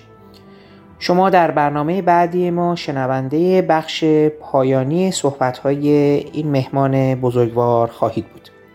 پیش از خدافزی بعد از زحمات آقای محمد شکیبا که تدوین این پادکست رو به عهده داشتن تشکر کنم و برای رعایت نصف نیمه حق مؤلف از قطعات موسیقی استفاده شده در این پادکست نام ببرم. موسیقی عنوانبندی با نام رقص گدایی از ساخته های گروه کلزماتیکس هست و برگرفته شده از آلبوم موسیقی جنزده. باقی قطعات عبارتند از بخشهایی از نامه ابراهیم گلستان به پرویز دوایی با صدای پرویز جاهد بخشهایی از موسیقی متن فیلم روشنایی های شهر ساخته چارلی چاپلین بخشهایی از گفتگوهای فیلم خشت و آینه نوشته ابراهیم گلستان با اجرای زکریا هاشمی پرویز فنیزاده مسعود فقیه قفار حسین پور تاجی احمدی محمد علی کشاورز منوچهر فرید و جمشید مشایخی بخشهایی از گفتگوهای فیلم اسرار گنج دره جنی با اجرای محمد گودرزی عنایت بخشی و لورتا هایرا پتیان تبریزی بخشهایی از مستند موج و مرجان و خارا نوشته ابراهیم گلستان با گویندگی ابراهیم گلستان بخشهایی از موسیقی متن فیلم هنری پنجم ساخته ویلیام والتن و من برای پایان این پادکست هم بخشهایی از موسیقی متن فیلم پدرخوانده ساخته نینو روتا رو برای شما انتخاب کردم که امیدوارم از شنیدن اون لذت ببرید. تا برنامه بعدی ابدیت و یک روز و شنیدن بخش پایانی صحبتهای آقای پرویز جاهد درباره ابراهیم گلستان. خدا حافظ و با هم میشنویم. بخشهایی از موسیقی متن فیلم پدرخوانده ساخته نینو روتارو.